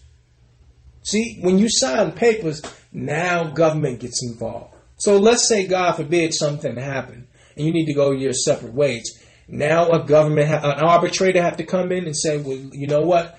Take 50% of everything he has. Matter of fact, alimony. You need to pay $5,000 a month for the next two years. See, that's not of God. That's not of God. Or sometimes it's the woman because she's making more money. Now she's paying alimony to a man. See? Now that's what happens when the government is involved. See? That's what happens when the government's involved. It's not of God. Government should not be in your in your marriage, brothers and sisters. Should not be. Your marriage is between you, your wife, or your husband, and God you don't need any papers. Because what do those papers do? Those papers change your tax bracket too, don't it? yeah. Yeah. See, it's about money. It's a business. Marriage is a business. Because now your tax bracket is different. The way your taxes come out is different. Why? Why does me signing this paper have anything to do with my taxes? See? Think about it, brothers and sisters. There's no difference between a brother and sister who walk down an aisle and a brother and sister who, you know, came together and, and spoke to each other, made a covenant, and then went down out to dinner and came home and consummated the flesh. That marriage is just as good as the other, according to God. Read 13 one more time, brother, please. Ruth 4 and 13. So Boaz took Ruth, and she was his wife. And when he went in unto her, the Lord gave her conception, and she bare a son. So Boaz took Ruth, and she was his wife when he went in unto her. See that? So that's the Bible. Prove me wrong. Prove us wrong, brothers and sisters, that marriage doesn't begin with intercourse, that you need documents, you need paperwork. That's against God, brothers and sisters. That is against God. When you lay down with a brother or you lay down with a sister, right? You are responsible to God. So, sister, if you lay down with that brother, you're responsible to submit to that brother. Okay? As a wife is to her husband. Okay? Brother, you are responsible to provide, protect, right? That sister. And there's not going to be an excuse. Well, I didn't give her no ring. Nah, brother. Nah. You're responsible to God, brother. See, and if our kids knew this, they would be more responsible because they would know. See? They would know. A father would say, well, listen, hold up. Look. okay? If you think you're going to take my daughter out, where's your plan at, brother? Where's your plan? Over in a lot of those other areas in the Middle East, you had to have certain money in your bank account and all that. You had to have a place to take your woman, right? All that. So you couldn't just be staying, you know, at your mom's house on the couch, okay? And sleep with all these women and, and saying, well, that's my wife. That's my wife. Every woman I slept with is my wife. No, brother, you're a fornicator. Okay? You're a whoremonger. That ain't marriage, brother. Marriage is you making a commitment with a sister or a brother. A lifelong commitment and consummating the flesh, whether there's a ceremony or not. You're responsible to God, whether there's a ceremony in a white dress or not. Now, why are we bringing this up, brothers and sisters? Why are we bringing this up? Let's go to Genesis 24 because remember, we started with what? Showing you what the word virgin meant. Now, let's prove to you virgin just means young lady. Let's go there. Let's go to Genesis 24 and 43. The Bible dictionary told us that what? The Bible dictionary told us that the word virgin means young woman. Let's prove it. Genesis 24 and 43. Behold, I stand by the well of water, and it shall come to pass that when the virgin cometh forth to draw water, and I say to her, Give me, I pray thee, a little water of thy pitcher to drink. Look at this, brothers and sisters. This is the proof that the term virgin has no correlation to intercourse. He said, when a young virgin comes to draw water, how would he know this sister has never dealt before? By looking at her? You can know if a sister dealt by looking at her? Remember, they taught us context clues. Look at the context. This don't have anything to do with intercourse. Read that one more time, brother, please. Behold, I stand by the well of water, and it shall come to pass that when the virgin or when the young lady comes forth to draw water, I say to her, Give me, I pray thee, a little water of thy pitcher to at drink. this. And, and to do what, brother? To drink.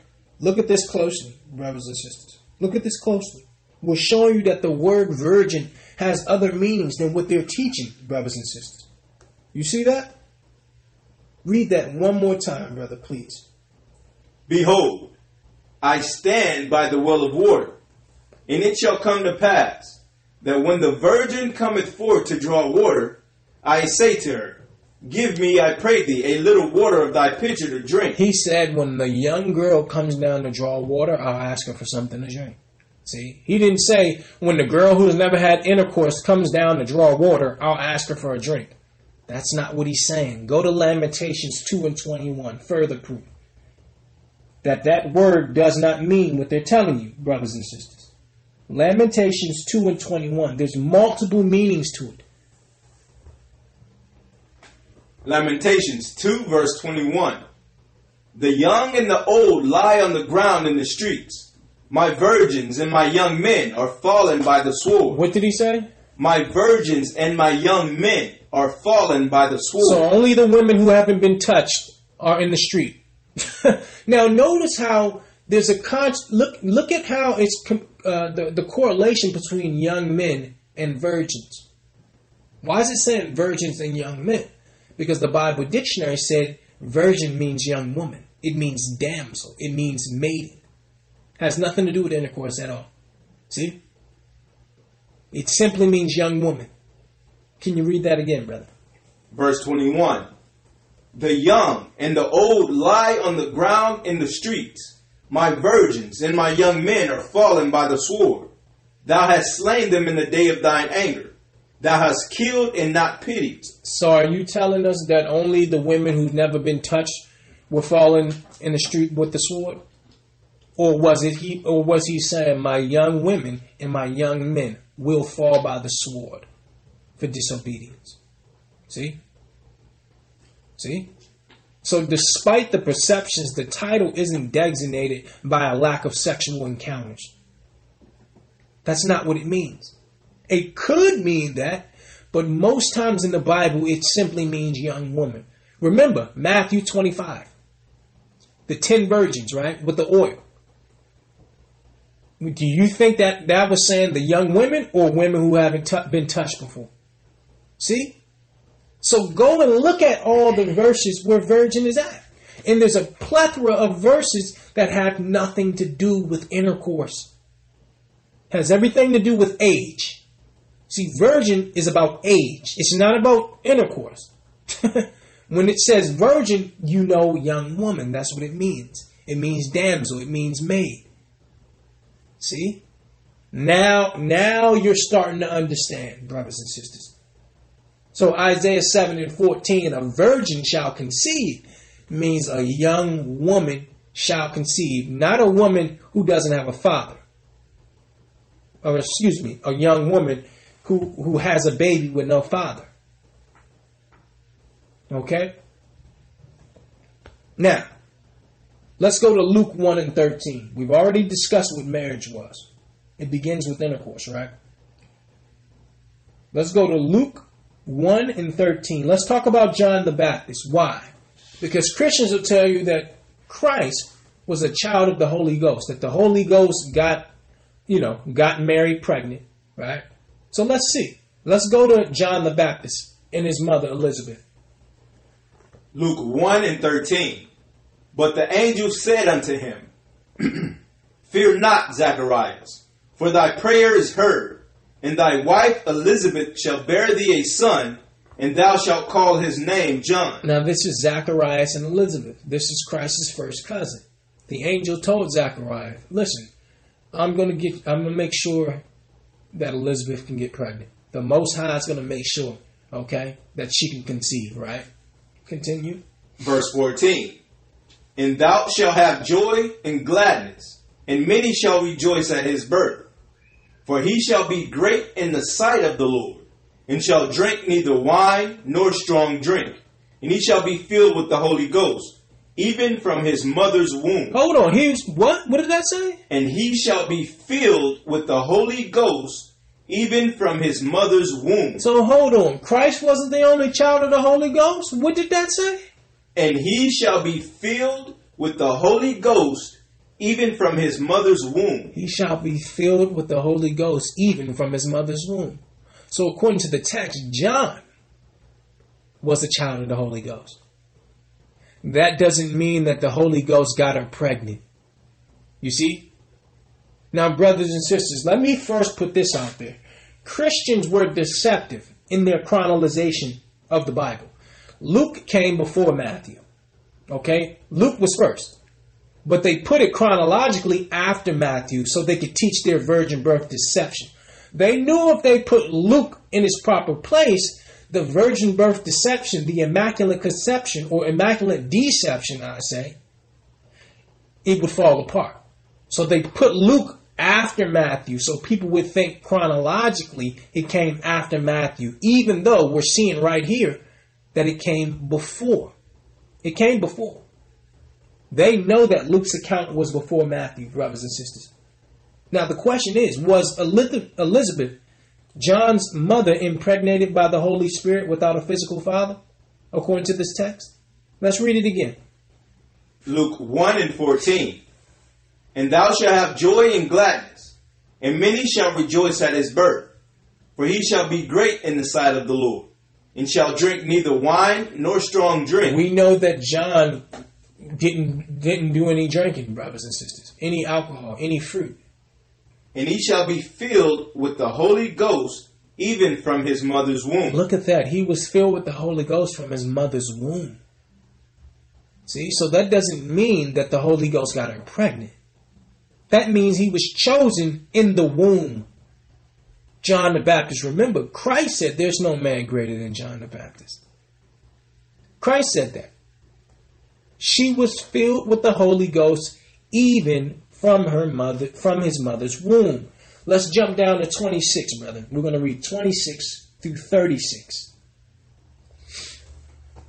Luke 1 and 26. and in the sixth month, the angel Gabriel was sent from God unto a city of Galilee named Nazareth. Now, brothers and sisters, you have to understand the angels, okay? So you had Michael, who's what? Michael is over the military.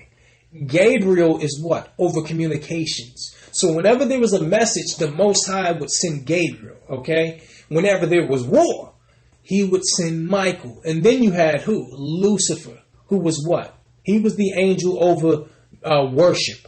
So he dealt with the worship. So you had the arts, right? The culture was Lucifer. The the uh, communication was Gabriel, and the military was Michael. Okay, so those were the three archangels, angels, brothers and sisters. This was the sixth month after Zacharias has spoken to the angel. This is six months later. And what did it say? Verse 26. And in the sixth month of the angel Gabriel was sent was sent from God unto a city of Galilee named Nazareth. Named Nazareth. Okay. To a virgin espoused to a man whose name was Joseph. To a virgin. Now, brothers and sisters, to a virgin means to a young girl who's what? Espoused to a man named Joseph. Of the house of David, and the virgin's name was Mary. And look at that. The virgin's name, the young girl's name was Mary. It's not saying the young girl who's never had intercourse's name is Mary. Okay, brothers and sisters? You see this? This was six months before, brothers and sisters. So John was six months older than Christ. Let's read those two scriptures again, brother. Verse 26. And in the sixth month, the angel Gabriel was sent from God unto a city of Galilee, named Nazareth, to a virgin espoused to a man whose name was Joseph, of the house of David, and the virgin's name was Mary. Look at that. And the angel came in unto her. And the angel did what? Came in unto her. See, you'll use this and say, see, the angel got her pregnant.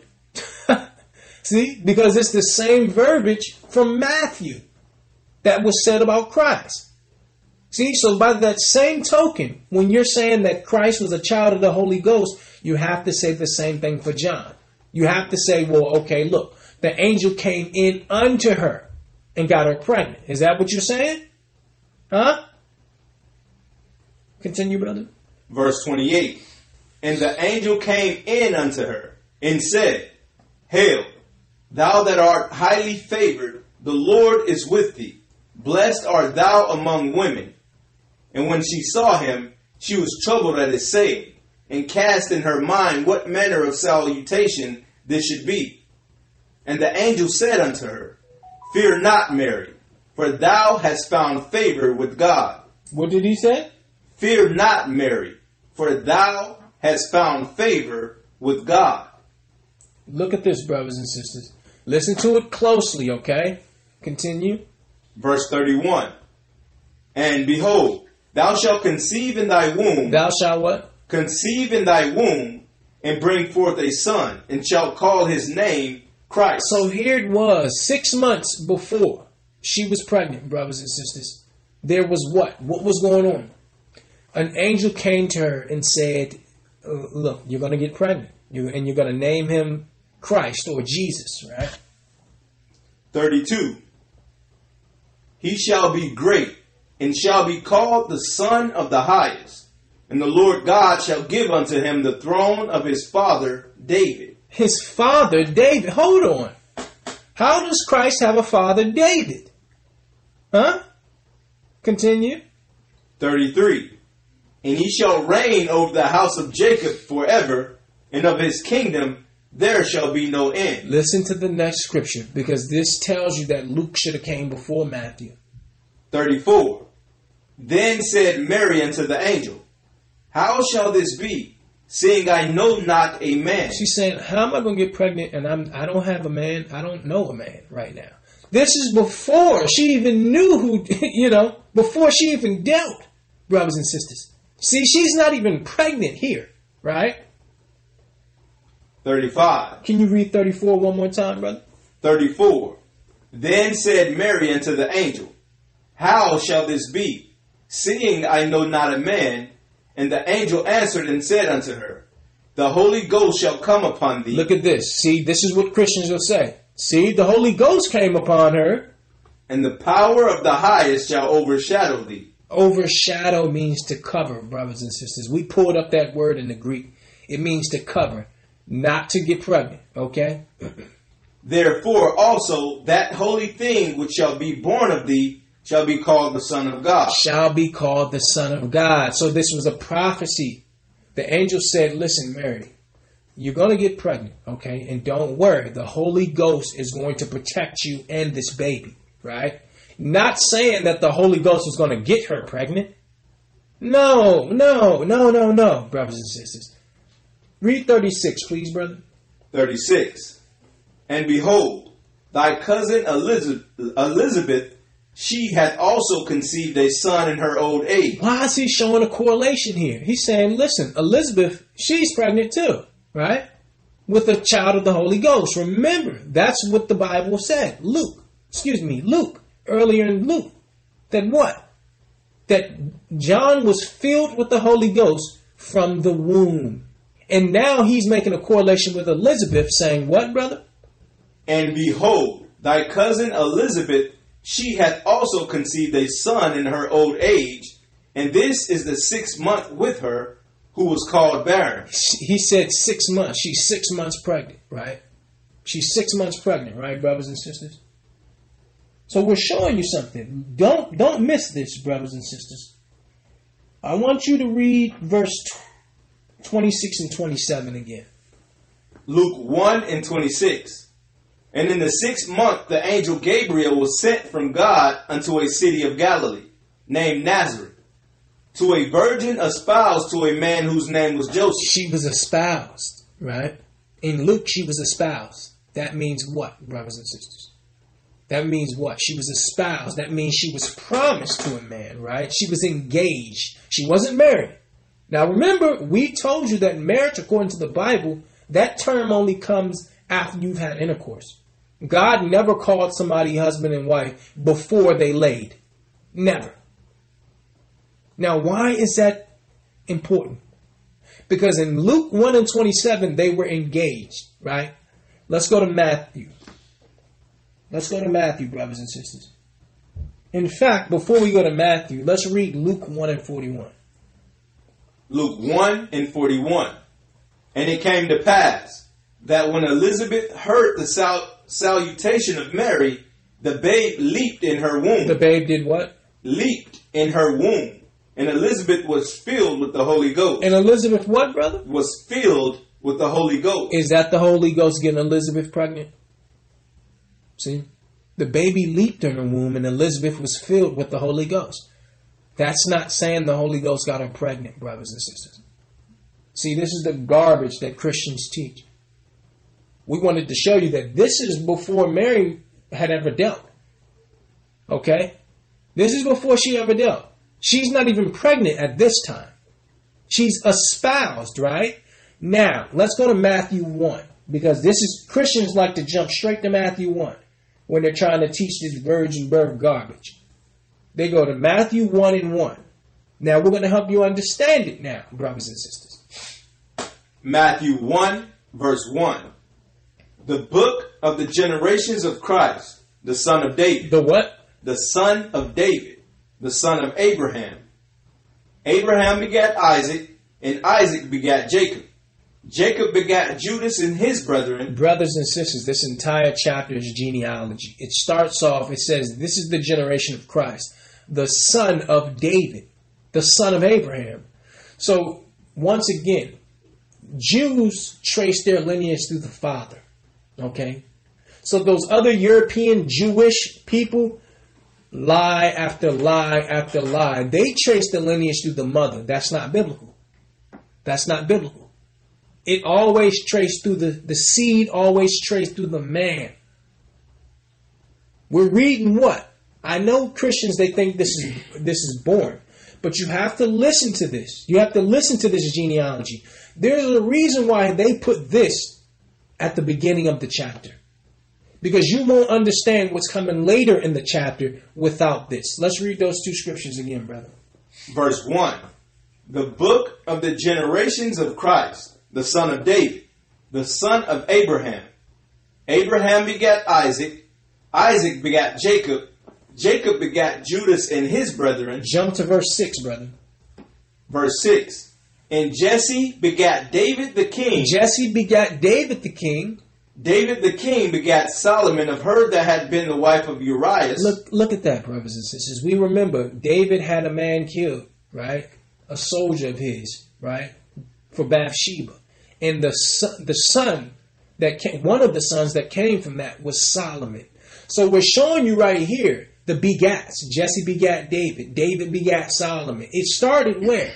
It started with who? Abraham and Isaac. Isaac and Jacob. Jacob and Judas. See, so this chapter is all lineage. So it started with who? Abraham. Now let's jump to verse 16 through 20.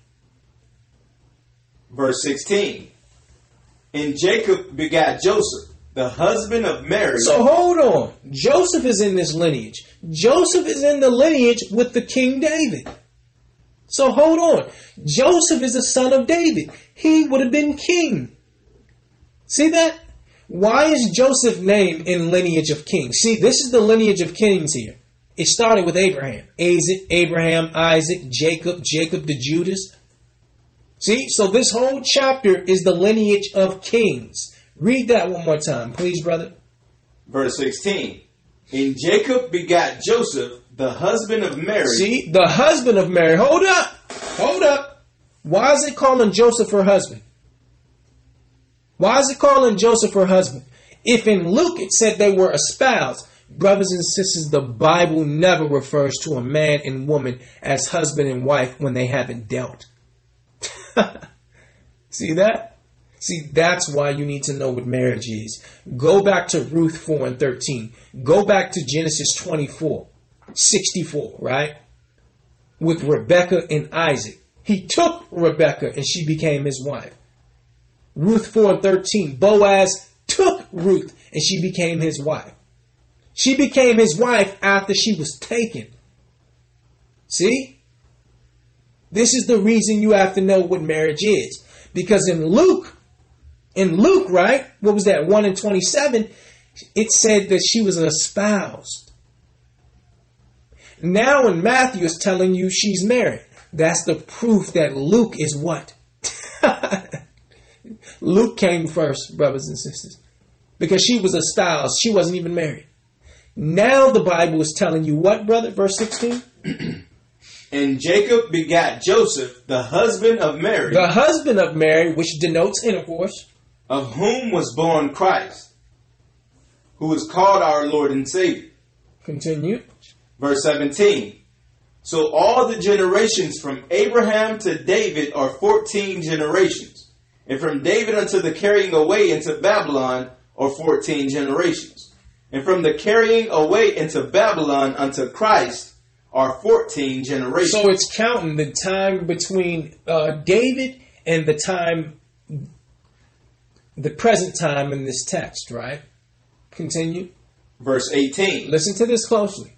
Now the birth of Christ was on the wise, on this wise, when as his mother Mary was espoused to Joseph, Hold on. When she was what?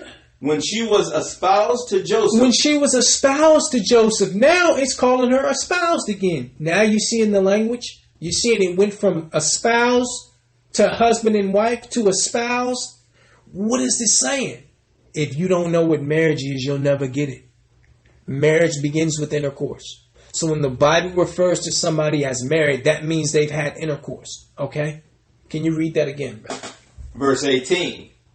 Now the birth of Christ was on this wise, when as his mother Mary was espoused to Joseph, before they came together, See, that's where Krishna stopped you. See, before they came together, brother. See, they haven't come together yet, right? she was found with the child of the Holy Ghost. This is the scripture they'll go to. This is they'll jump right to the 18th verse and say, "See, before they came together, she was found with child of the Holy Ghost." Brothers and sisters, this is not saying before they came together to have intercourse. It's saying before they came together for the marriage ceremony. You see that? So Mary and Joseph had already dealt before they got to the marriage ceremony. That's what this is telling you. And let's not sit here and act like, you know, we haven't done certain things. So that means that Mary was already promised to Joseph for a date. Let's say it was March 4th.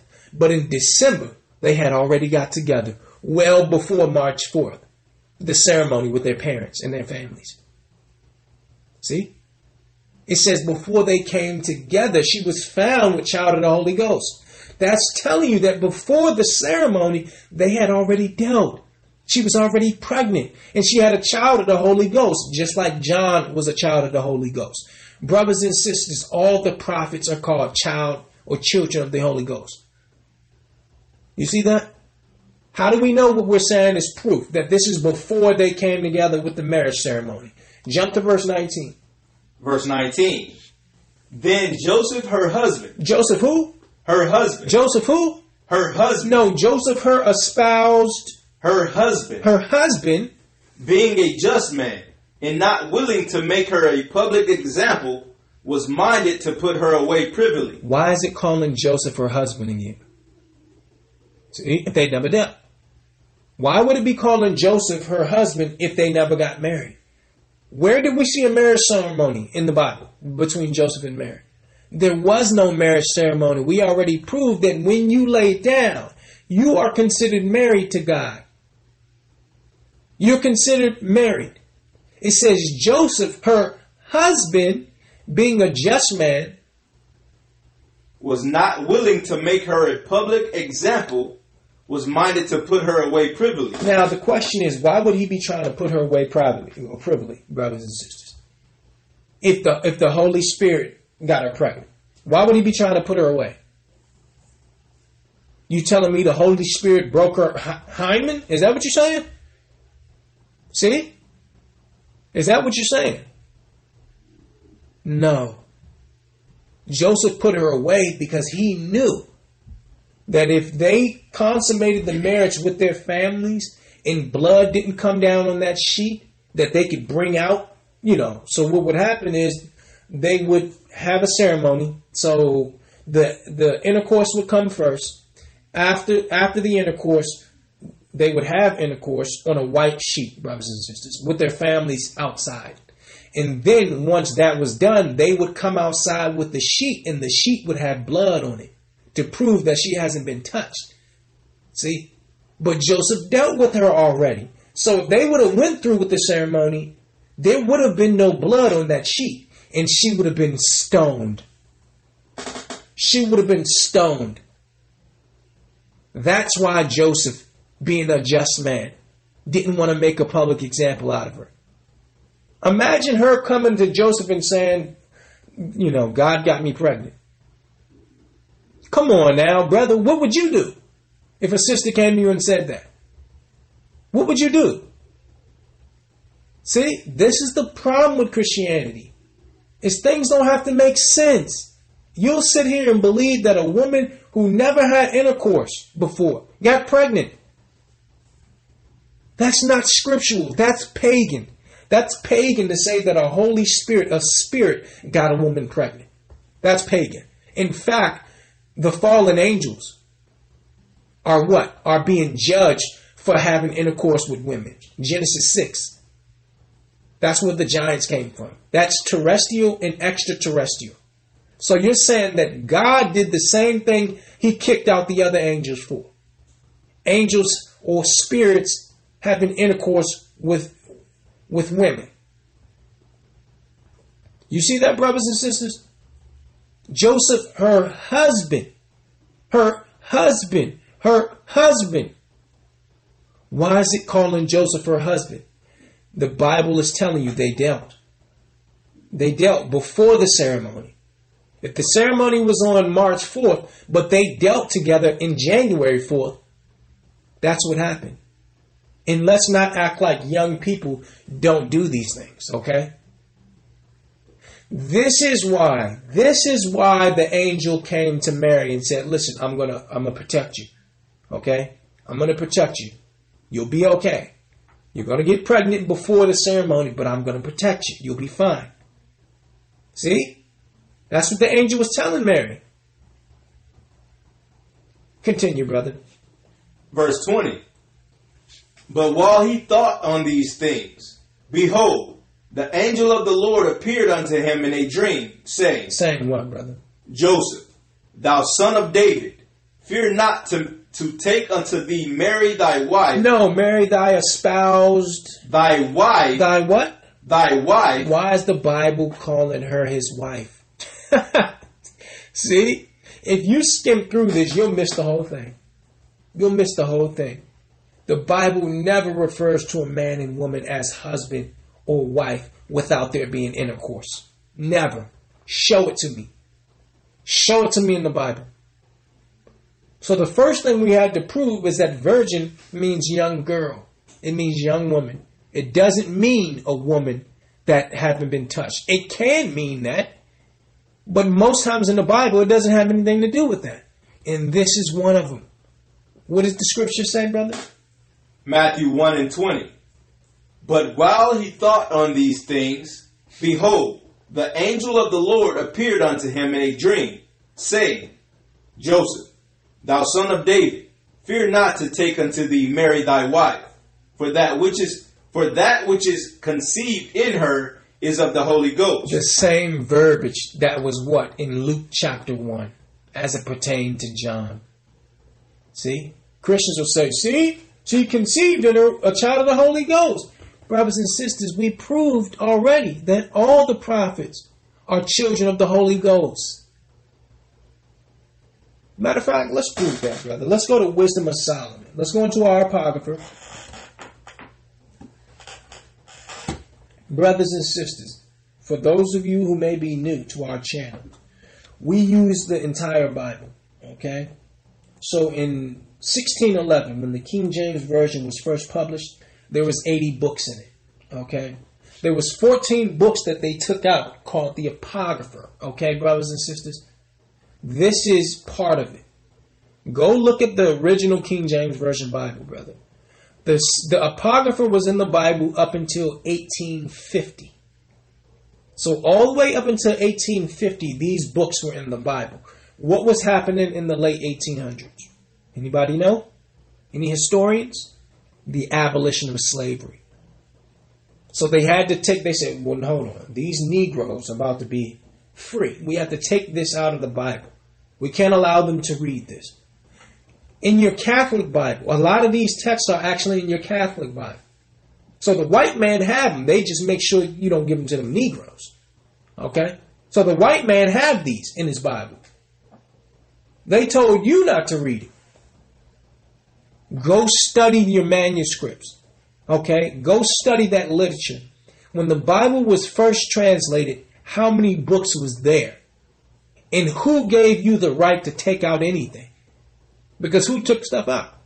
The Romans. The same people who crucified Christ or the ones who canonized the Bible. Who do you think you are? Who do you think you are?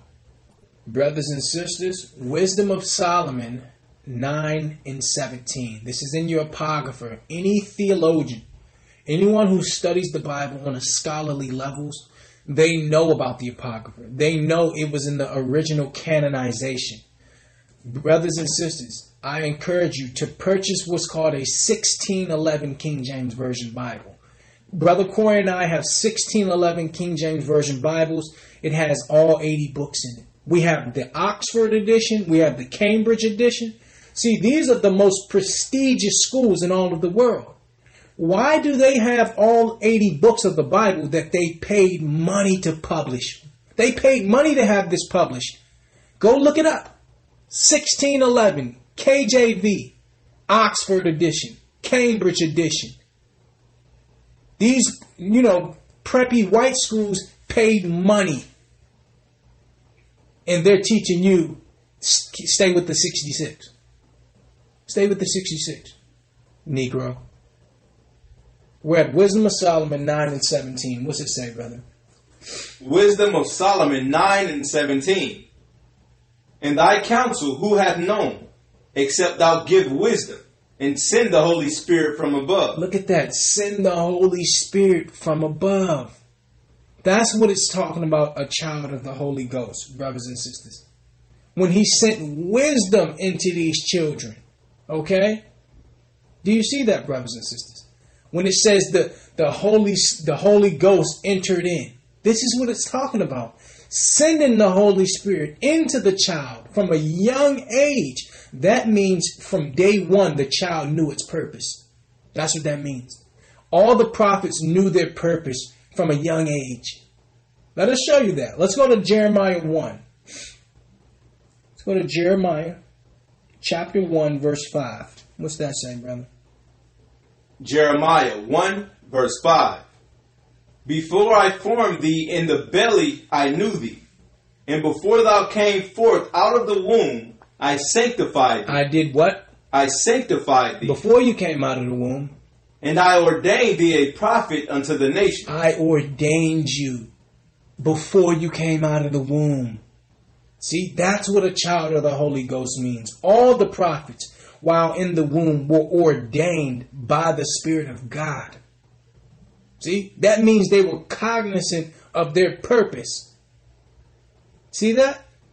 That's what it means, a child of the Holy Ghost. Let's read that one more time. Verse 5 Before I formed thee in the belly, I knew thee. And before thou came forth out of the womb, I sanctified thee.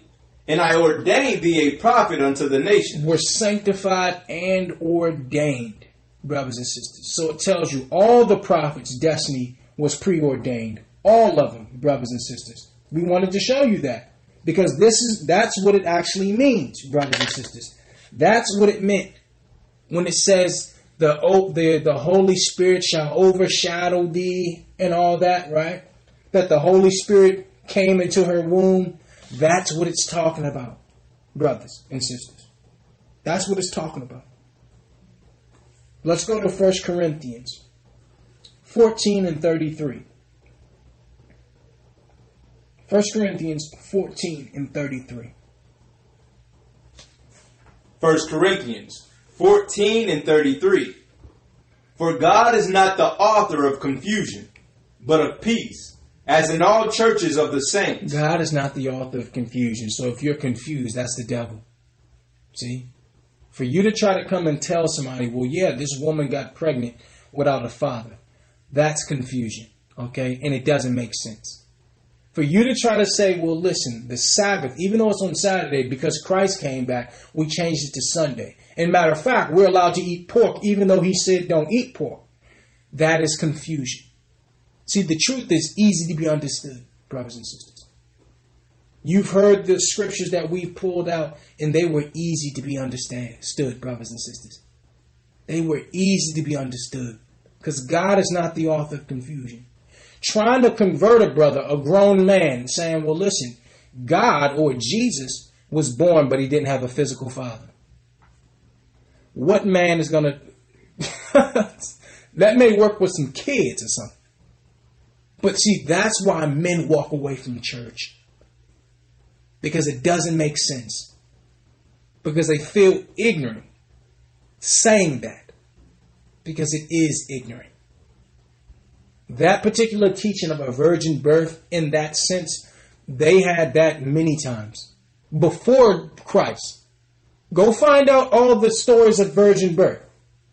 Well before Christ. And see, that's why Satanists and that's why the Egyptologists don't, they don't deal with the Bible.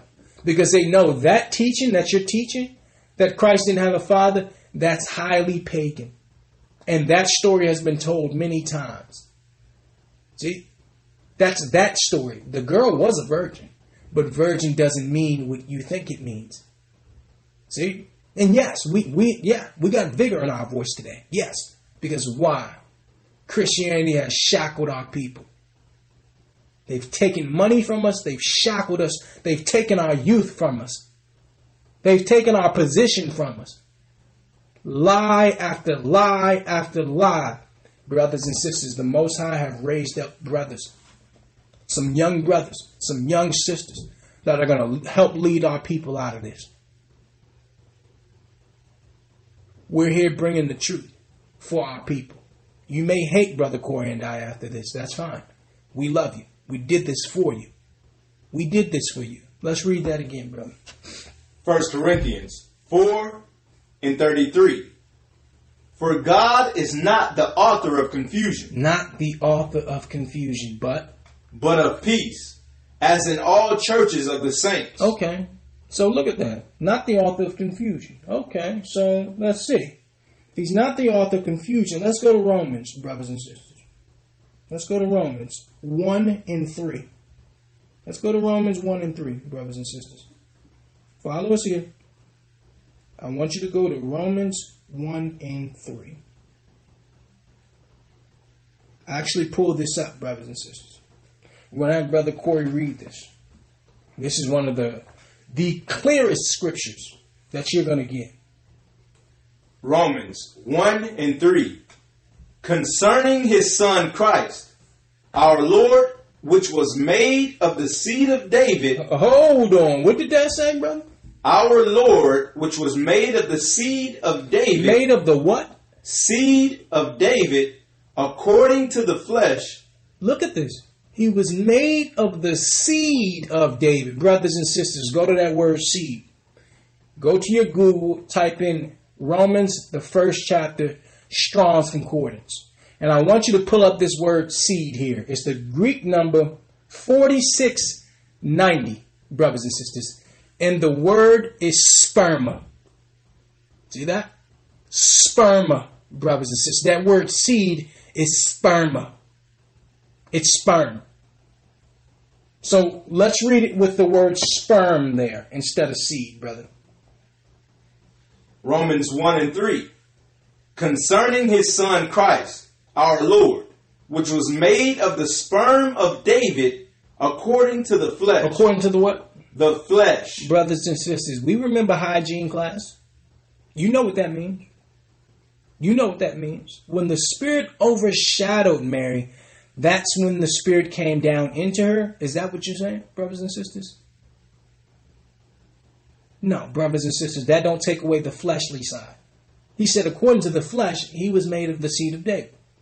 The sperma came from David, but the spirit came from what? Let's read. Let's read three and four because look at these scriptures, brothers and sisters. Verse 3. Concerning his son Christ, our Lord, which was made of the seed of David, according to the flesh. According to the flesh, brothers and sisters. Now, why is it saying that according to the flesh? Go to Romans eight and three. He said, according to the flesh, he was born. He was born of what? The seed or sperm of who? Of David, right? Now, look at what Romans 8 and 3 says as it pertains to the flesh. Romans 8 and 3. For what the law could not do, in that it was weak through the flesh, God sending his own Son in the likeness of sinful flesh, Did what? Sending his own Son in the likeness of sinful flesh, and for sin, condemned sin in the flesh. Christ came just like everybody else, of the seed of a man. He had to. If he would have came from some miraculous way, then people would be able to say, well, Christ was he didn't have a father. He came miraculously. So yeah, he was able to beat temptation and different things, but that was Christ. He didn't have a father. He his father was God. See? You see that, brothers and sisters? So because of this immaculate birth, people will say, well listen, what would Jesus do? I can't do that. He was God. He didn't have a physical father. Lie. Let's go back to Romans 1 and 3. We'll read 3 and 4. Listen to it again. Use the word seed, brother, please. Romans 1 and 3. For Uh, yes, sir. Uh, verse 3. And if you could use the word sperma instead of seed. concerning his son Christ our Lord, which was made of the sperm of David according to the flesh. According to the what? the flesh. No, according to the spirit, brother. To the flesh. Okay? And declared to be the Son of God with power, according to the Spirit of holiness. According to the what? The Spirit of holiness. So hold on. It says he was made of the seed of David according to the flesh. But he was the son of God through the spirit. You see that? He was the son of David, right? Through the flesh. But he was the son of God through the spirit. That means the flesh came through David, but the spirit came from God. It was the first spirit ever created. See? How could he be the son of David and the son of God, brothers and sisters? Let's read it one more time. Verse 4. And declared to be the Son of God with power, according to the Spirit of holiness. According to the what? The Spirit of holiness. By the resurrection from the dead. He declared to be the son of God according to the spirit, right? But he was the son of David according to the flesh. See? It don't get no clearer than that. So the flesh came from David's sperm. The spirit came from God. See that? God is not the author of confusion. See how easy that is? It's easy to look at that scripture that says what? What did it say, brother? Verse 3. Concerning his Son Christ our Lord, which was made of the seed of David. The seed of David, according to the flesh, according to the flesh, and declared to be the Son of God with power, according to the Spirit of holiness, by the resurrection from the dead. by the resurrection of the dead. So, according to the text, he is the son of David through the flesh, through the seed, and the son of God through the Holy Spirit. Mm. You see that, brothers and sisters? Let's go to Wisdom of Solomon 7. Let's go back to this apocrypha. Wisdom of Solomon 7. And see, this virgin birth thing that they taught is highly satanic. It's highly, highly satanic. And most men that I know that walked away from Christian church, that was one of the main reasons. Because they understood if you can teach me that somebody had a baby with no father, then you could teach me anything. you teach me anything. You teach me aliens are walking the earth with blue skin, you know. See? That's the danger in Christianity is it doesn't have to make sense. The truth always makes sense, brothers and sisters. Let's read Wisdom of Solomon 7 in 1 through 5. Wisdom of Solomon 7 verse 1. I myself also am a mortal man, like to all, and the offspring of him that was first made of the earth. And in my mother's womb, When he says I'm the offspring of him that was first made of the earth, he's saying I'm a child of Adam who was made from the ground. See? He's saying I'm a mortal man. I'm the offspring of Adam who was made from the earth. verse 2. And in my mother's womb was fashioned to be flesh in the time of ten months, Look at this. I was in my mother's womb 10 months. Being compacted into blood of the seed of man, Of the what? the seed of man, Of the what? and the seed of man, and the pleasure that came with sleep, And the what, brother? and the pleasure that came with sleep. He's saying I was made of the sperm of man with the the from the pleasure that came with sleep. We know what that is. The pleasure that come with sleep is married people's business. Okay? What married folks do. Okay? So he's saying, I came like every other man. From the seed of a man, the seed of that man came from the pleasure that come with sleep, right? Verse 3 And when I was born, I draw in the common I drew in the common air and fell upon the earth. Fell upon the earth. This is telling you, brothers and sisters, women didn't lay on their back when they were having babies. Okay? They stood up. See? That's why he said, I fell, un- uh, fell onto the earth. Because why? They would let gravity take place. So the woman would, would stand. And just like you remember back in the day, they would tell the woman to walk around the, you know, walk around the room before she give birth to let gravity take place. So during this time, you didn't you didn't have a sister on her back with her legs all up. Too much can go wrong when you got somebody with their hands all in there. Nah, nah. We're gonna let gravity take close, uh, take place. So a woman would stand, and the maiden, or excuse me, the you know the sister that's helping her, the the the um, Midwife. the midwife, right? The midwife brothers and sisters would do what? They would get underneath of the sister and let the baby fall into her hands. See that now you're not in labor long.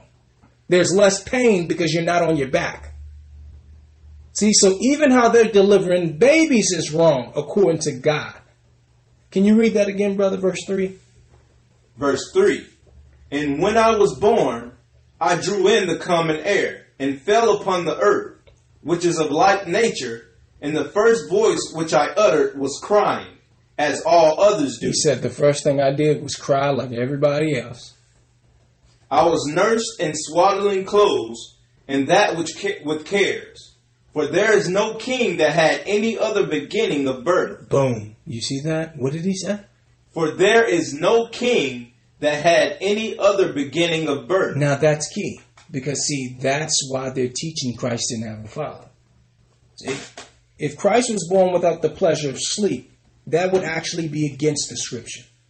Because it says no other king had any other entrance into life. No other king. Can you read verse 6, brother? Verse 6 For all men have once en- for one entrance into life. What did that say? For all men have one entrance into life. All men and women come the same way, brothers and sisters. They all come the same way. Verse 5 is the most important because he said there's no king that had any other birth. How can Christ be the king of the Jews then? Hmm? How can Christ be the king of the Jews? And see, that was the devil's doctrine. That's why he taught it. Because how can Christ be the king if he didn't have his father pass down the crown? See? Brother, if you are the king of some land, your crown would go to your firstborn son. That's how it works. If he doesn't have a father, how can he get the crown of David? Joseph was the king. Joseph, if we weren't slaves at that time to the Romans, he would have been the king. Go read uh, Matthew 1 through 16. It went from Abraham to David, from David to Joseph. See, they treat Joseph like some third wheel. Nah, Joseph was king. Joseph would have been king. Let's go to Acts 2 and 29. We're, we're wrapping up here, brothers and sisters. Let's go to Acts 2 and 29, because that's why they taught that garbage. Acts 2 and 29.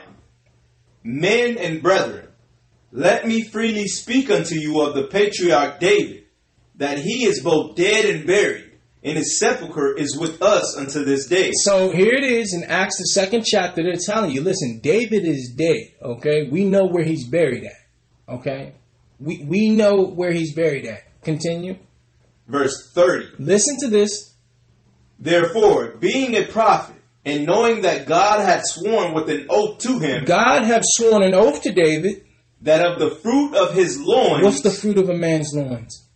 What's the fruit of a man's loins, huh? That the fruit of his loins, according to the flesh, According to the Spirit. the flesh, he would raise up Christ to sit on his throne. Brothers and sisters, you see that? He made an oath to David that the Messiah, the Hamashiach, would come through his loins. He's saying that David's dead, though, so David's not having any more kids. You see this, brothers and sisters? New Testament. Let's read those two scriptures again. Acts 2 and 29. Men and brethren, let me freely speak unto you of the patriarch David, that he is both dead and buried, and his sepulchre is with us unto this day. Therefore, being a prophet, and knowing that God had sworn with an oath to him He swore with an oath to David, that of the fruit of his loins, from your seed, according to the flesh, according to the flesh, he would raise up Christ to sit on his throne. the Messiah would come through David's loins. Brothers and sisters, remember Matthew, the first chapter, went from Abraham to David, from David to Joseph. Joseph was Christ's father. Let's prove that. Let's go to Luke 2 and 4, brother. Let's go to Luke 2 and 4. It was prophesied, it was promised to David that the Messiah would come through his loins, right? Luke 2, verse 4. And Joseph also went up from Galilee, out of the city of Nazareth, into Judea, unto the city of David, Joseph went into the city of David, which is called Bethlehem, because he was of the house and lineage of David. because Joseph was what? Of the house and lineage of David. Joseph was the lineage of David. See that? Now remember, in Acts it said what? That he promised to David that the fruit of his loins, the Messiah, would come through. This particular text tells you that Joseph was the lineage of David. Joseph was the son of David, his great, great, great, great grandson. Right? Let's jump to verse John, excuse me, John 6 and 42. See, we're pulling the covers all the way off today, brothers and sisters. The Most High stimulated Brother Corey and I to, to, to bring this information forth to help take the shackles off our people. John 6 and 42. And they said, Is not this Christ, the son of Joseph? The son of what? the son of Joseph. The son of what? of Joseph, whose father and mother we know? How is it, how is it then that he said, I came down from heaven? They said, Isn't this Christ, the son of Joseph? So, brothers and sisters, everyone knew that Joseph was his father, okay? What they didn't know was how he's saying he's the son of God. Can you read that again, brother? Verse 42. And they said, Is not this Christ, the son of Joseph, whose father and mother we know? So we know who his father and mother is. How is it then that he saith, I came down from heaven? Now remember, what was it? Romans 1 and 3 said, through the flesh, he came from the seed of David. Through the spirit, he came as the son of God. See, they didn't understand. How are you saying you're the son of God when we know your father's Joseph? See, they didn't get it either. See, they didn't get it either, brothers and sisters. We have it backwards now. Now we say, well, no, he didn't have a father. He was the son of God. He can't be the son of God if he's the son of Joseph. And back then we were saying, how can he be the son of God when we know his daddy? See, Romans 1 and 3 tells you what? Through the seed of David, according to the flesh, he was the son of Joseph, and he was the son of God according to the spirit. Let's read that one more time, brother. Because some people don't think that Joseph was his father. Is the scripture wrong? John 6 and 42. And they said, Is, is not this Christ, the son of Joseph? The son of who? of Joseph, whose father and mother we know? We know this brother. We know his family. How, So is this is this brothers and sisters? Is this wrong? What's the last part saying, brother?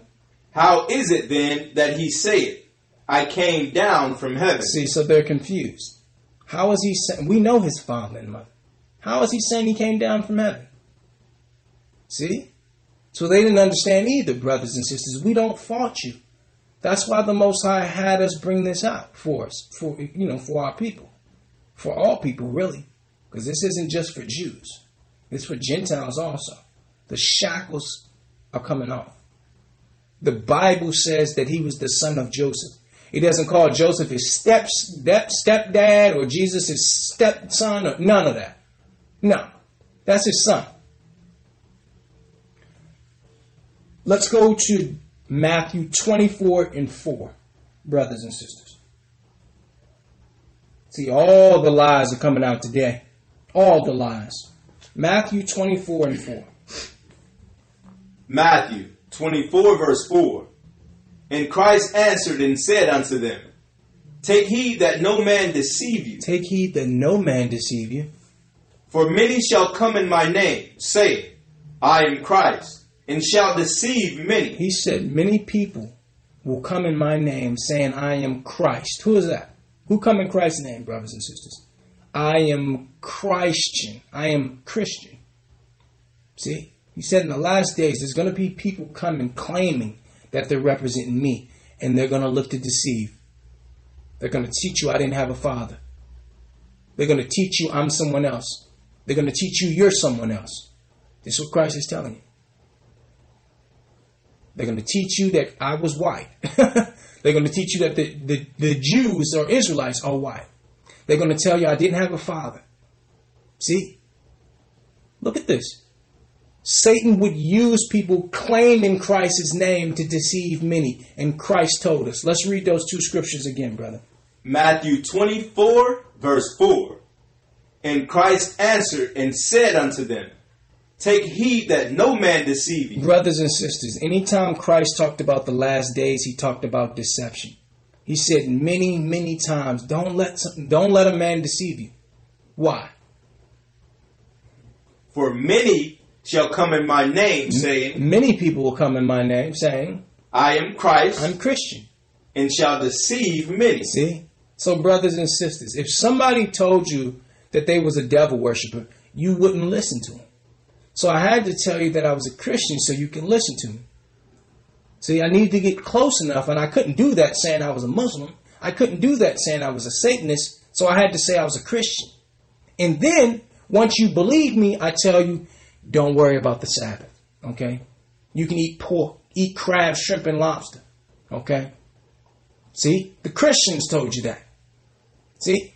Now, if a Muslim told you that or a Buddhist, you wouldn't listen to it. But because I told you I was a Christian, now you let me tell you against God. Brothers and sisters, lie after lie after lie. Let's go to Jeremiah 10. Why? Because since we're pulling out lies, let's pull out one of their greatest lies. They lied about Christ's father, they lied about his birthday. We're going to Jeremiah 10 and we're ending it at Luke 8 and 19. Lie after lie. He said Christians are going to come and deceive you. We're going to Jeremiah 10 and 1. Brothers and sisters, you're going to find out that Christmas is pagan. The Christmas tree is pagan according to the Bible. Okay?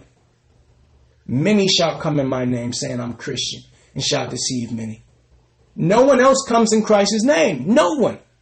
Nobody, brothers and sisters. Let's hear let's hear Jeremiah 10 and 1.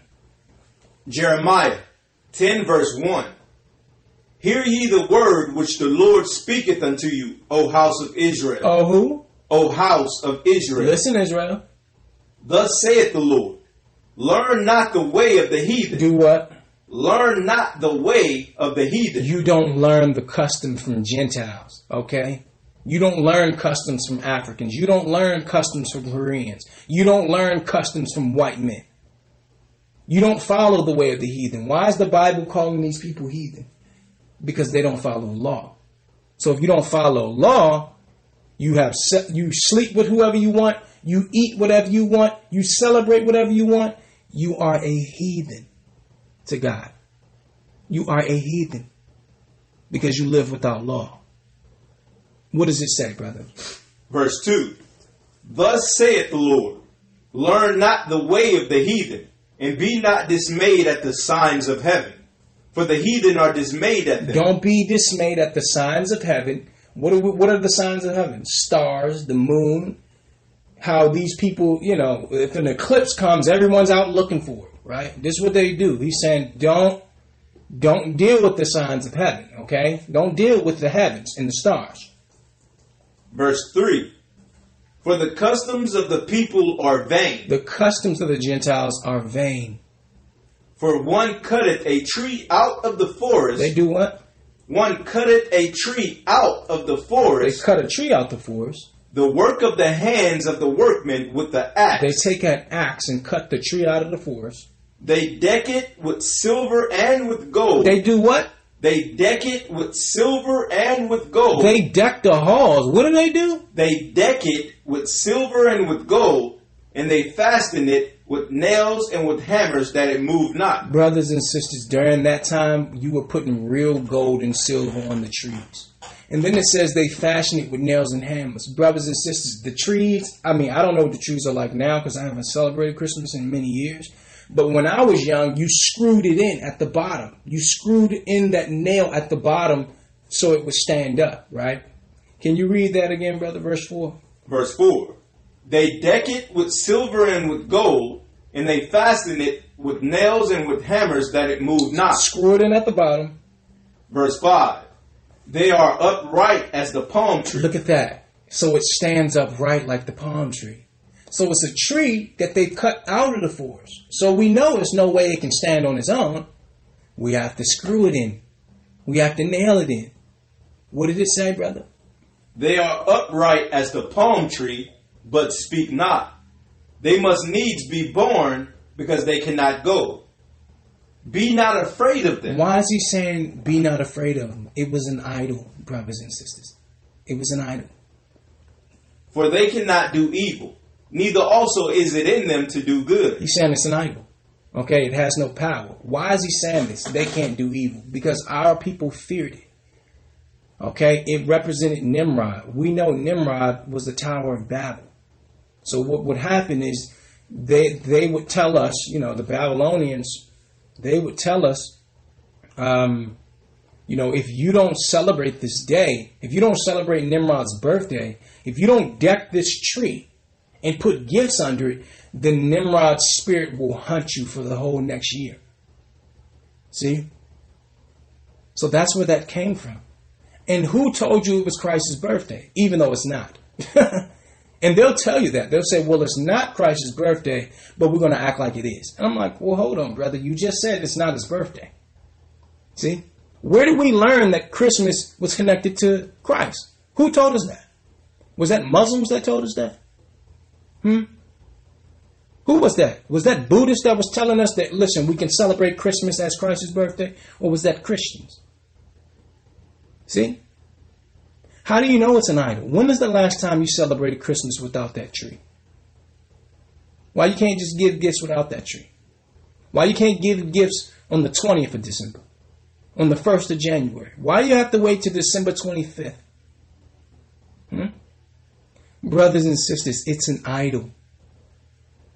If you were making an idol today, you would get your idol, you would dress it up, you would put gold and silver and lights and a star on it, and then you would bow down on your knees in front of that tree. You would put your kids on their knees to open up gifts. See that?